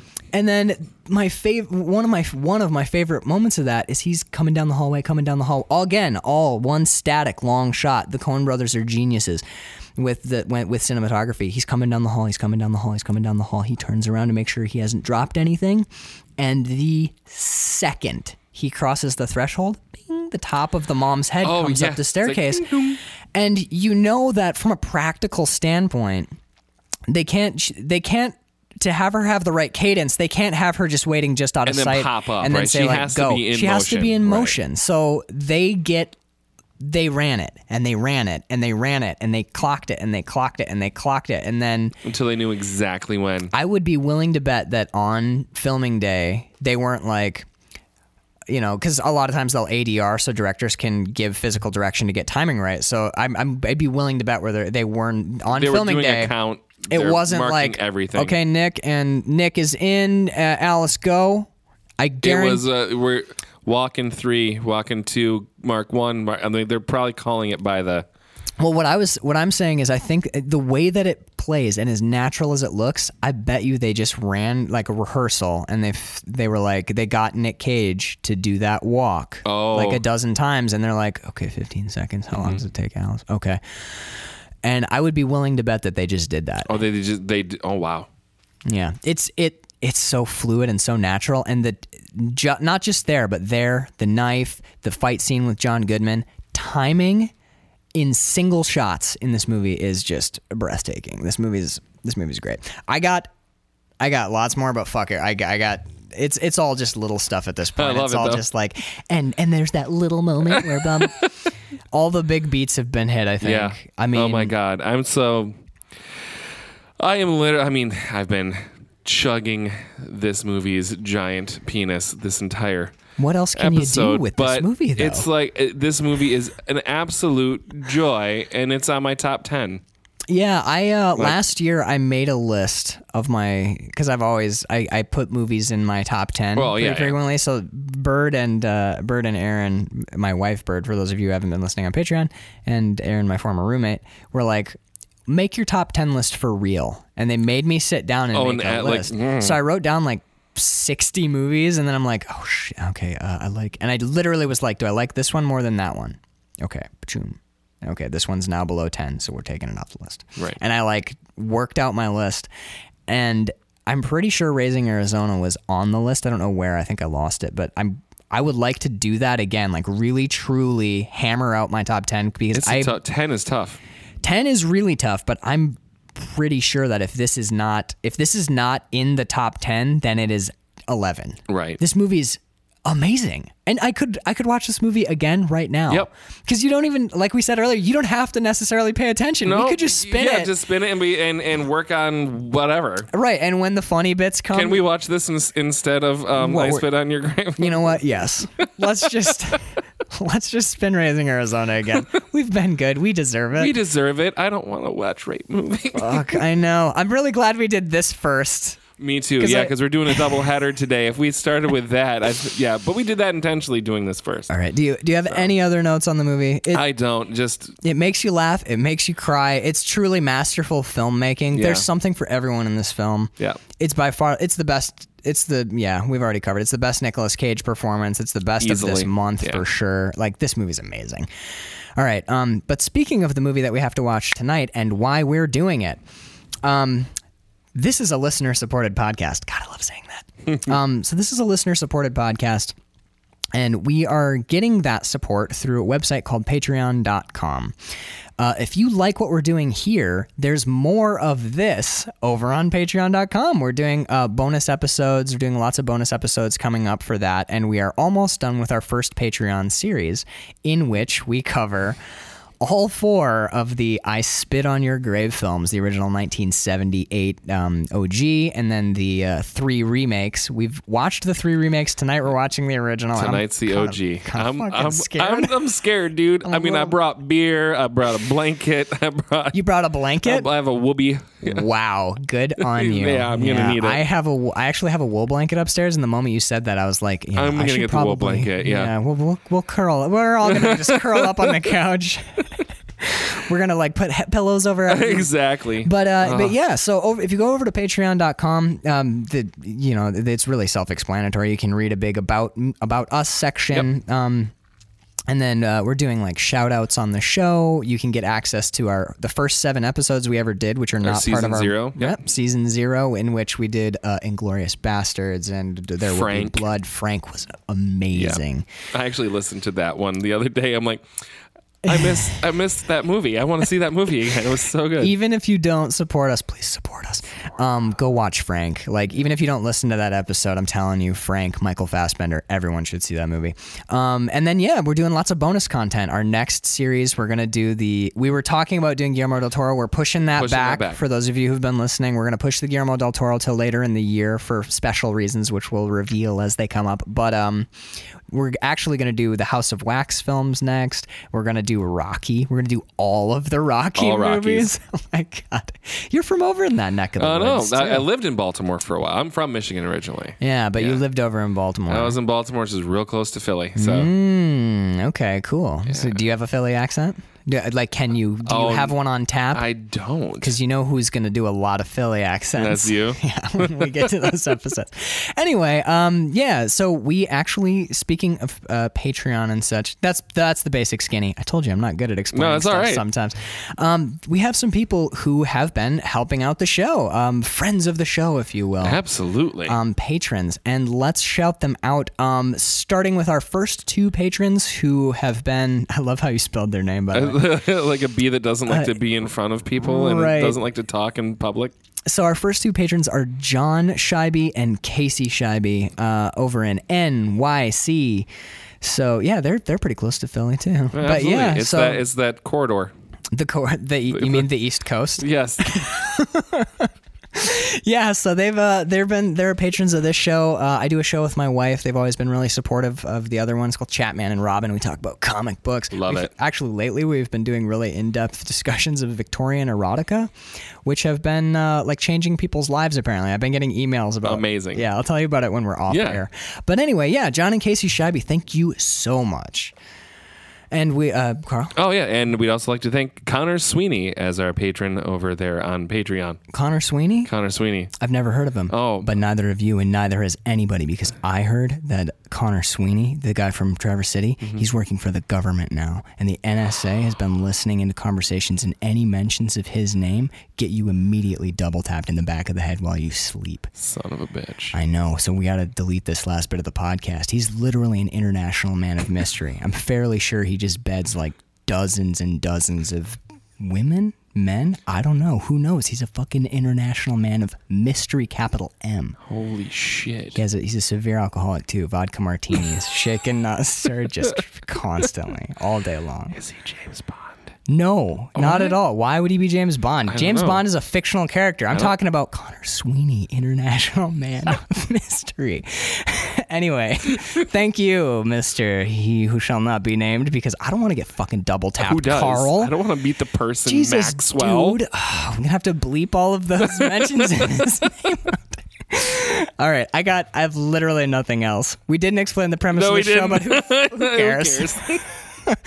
um, if you made it this long, I mean, Yeah, honestly. Um, so next, your next episode we're gonna listen to, I think I'm gonna drop it in this month. I'm not gonna wait till June. So our next, our next episode is our shootout. it's our first shootout. It's our first Oh quarterly shootout, dude. Oh, Um, I got so much to think about this week. Oh god. Well, with I'm really glad we ended on Raising Arizona because that was that was literally like the dark horse contender that came out Seriously, of nowhere yeah. because it Not was to like say it's gonna, but that that makes me think about the other. I need to go back and look at these. Up, right. like, think about them again. I think there are like obviously the searchers left an impression. The machinist left a Absolutely. hard c- the impression. man who shot Liberty Valance. I know there's, and I know that you are. I'm pretty sure Unforgiven's out of the running because. Oh, abs- I mean, it's. But for uh, me, that was that's a that's a, a hard movie. So, and we'll, we can can probably order them all. and Butch Cassidy is on my top five list of favorite movies, but We'll do the shootout on the shootout, Oh, I but. But all just- of it, yeah, what I love there- is all of a more. sudden, all of a sudden, it's like it's like uh, James Bond walked in and cashed into the poker game with fucking Raising Arizona. It was like two movies staring each other down, Yep. and now Raising Arizona is like a very real fucking it's like, contender oh, in my shit, mind. Now man. we've got some thinking to do.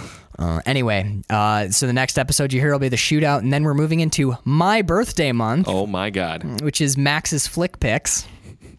Which uh, uh, we're doing. Uh, basically, I'm doing. We're just doing like really cool, fun, arty movies from David Lynch and Jim Jarmusch.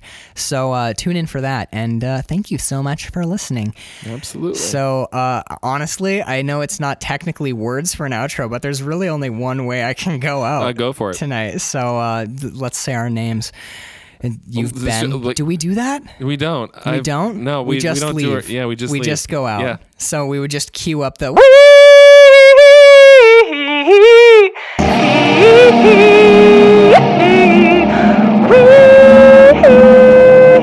I'll probably fade this part out.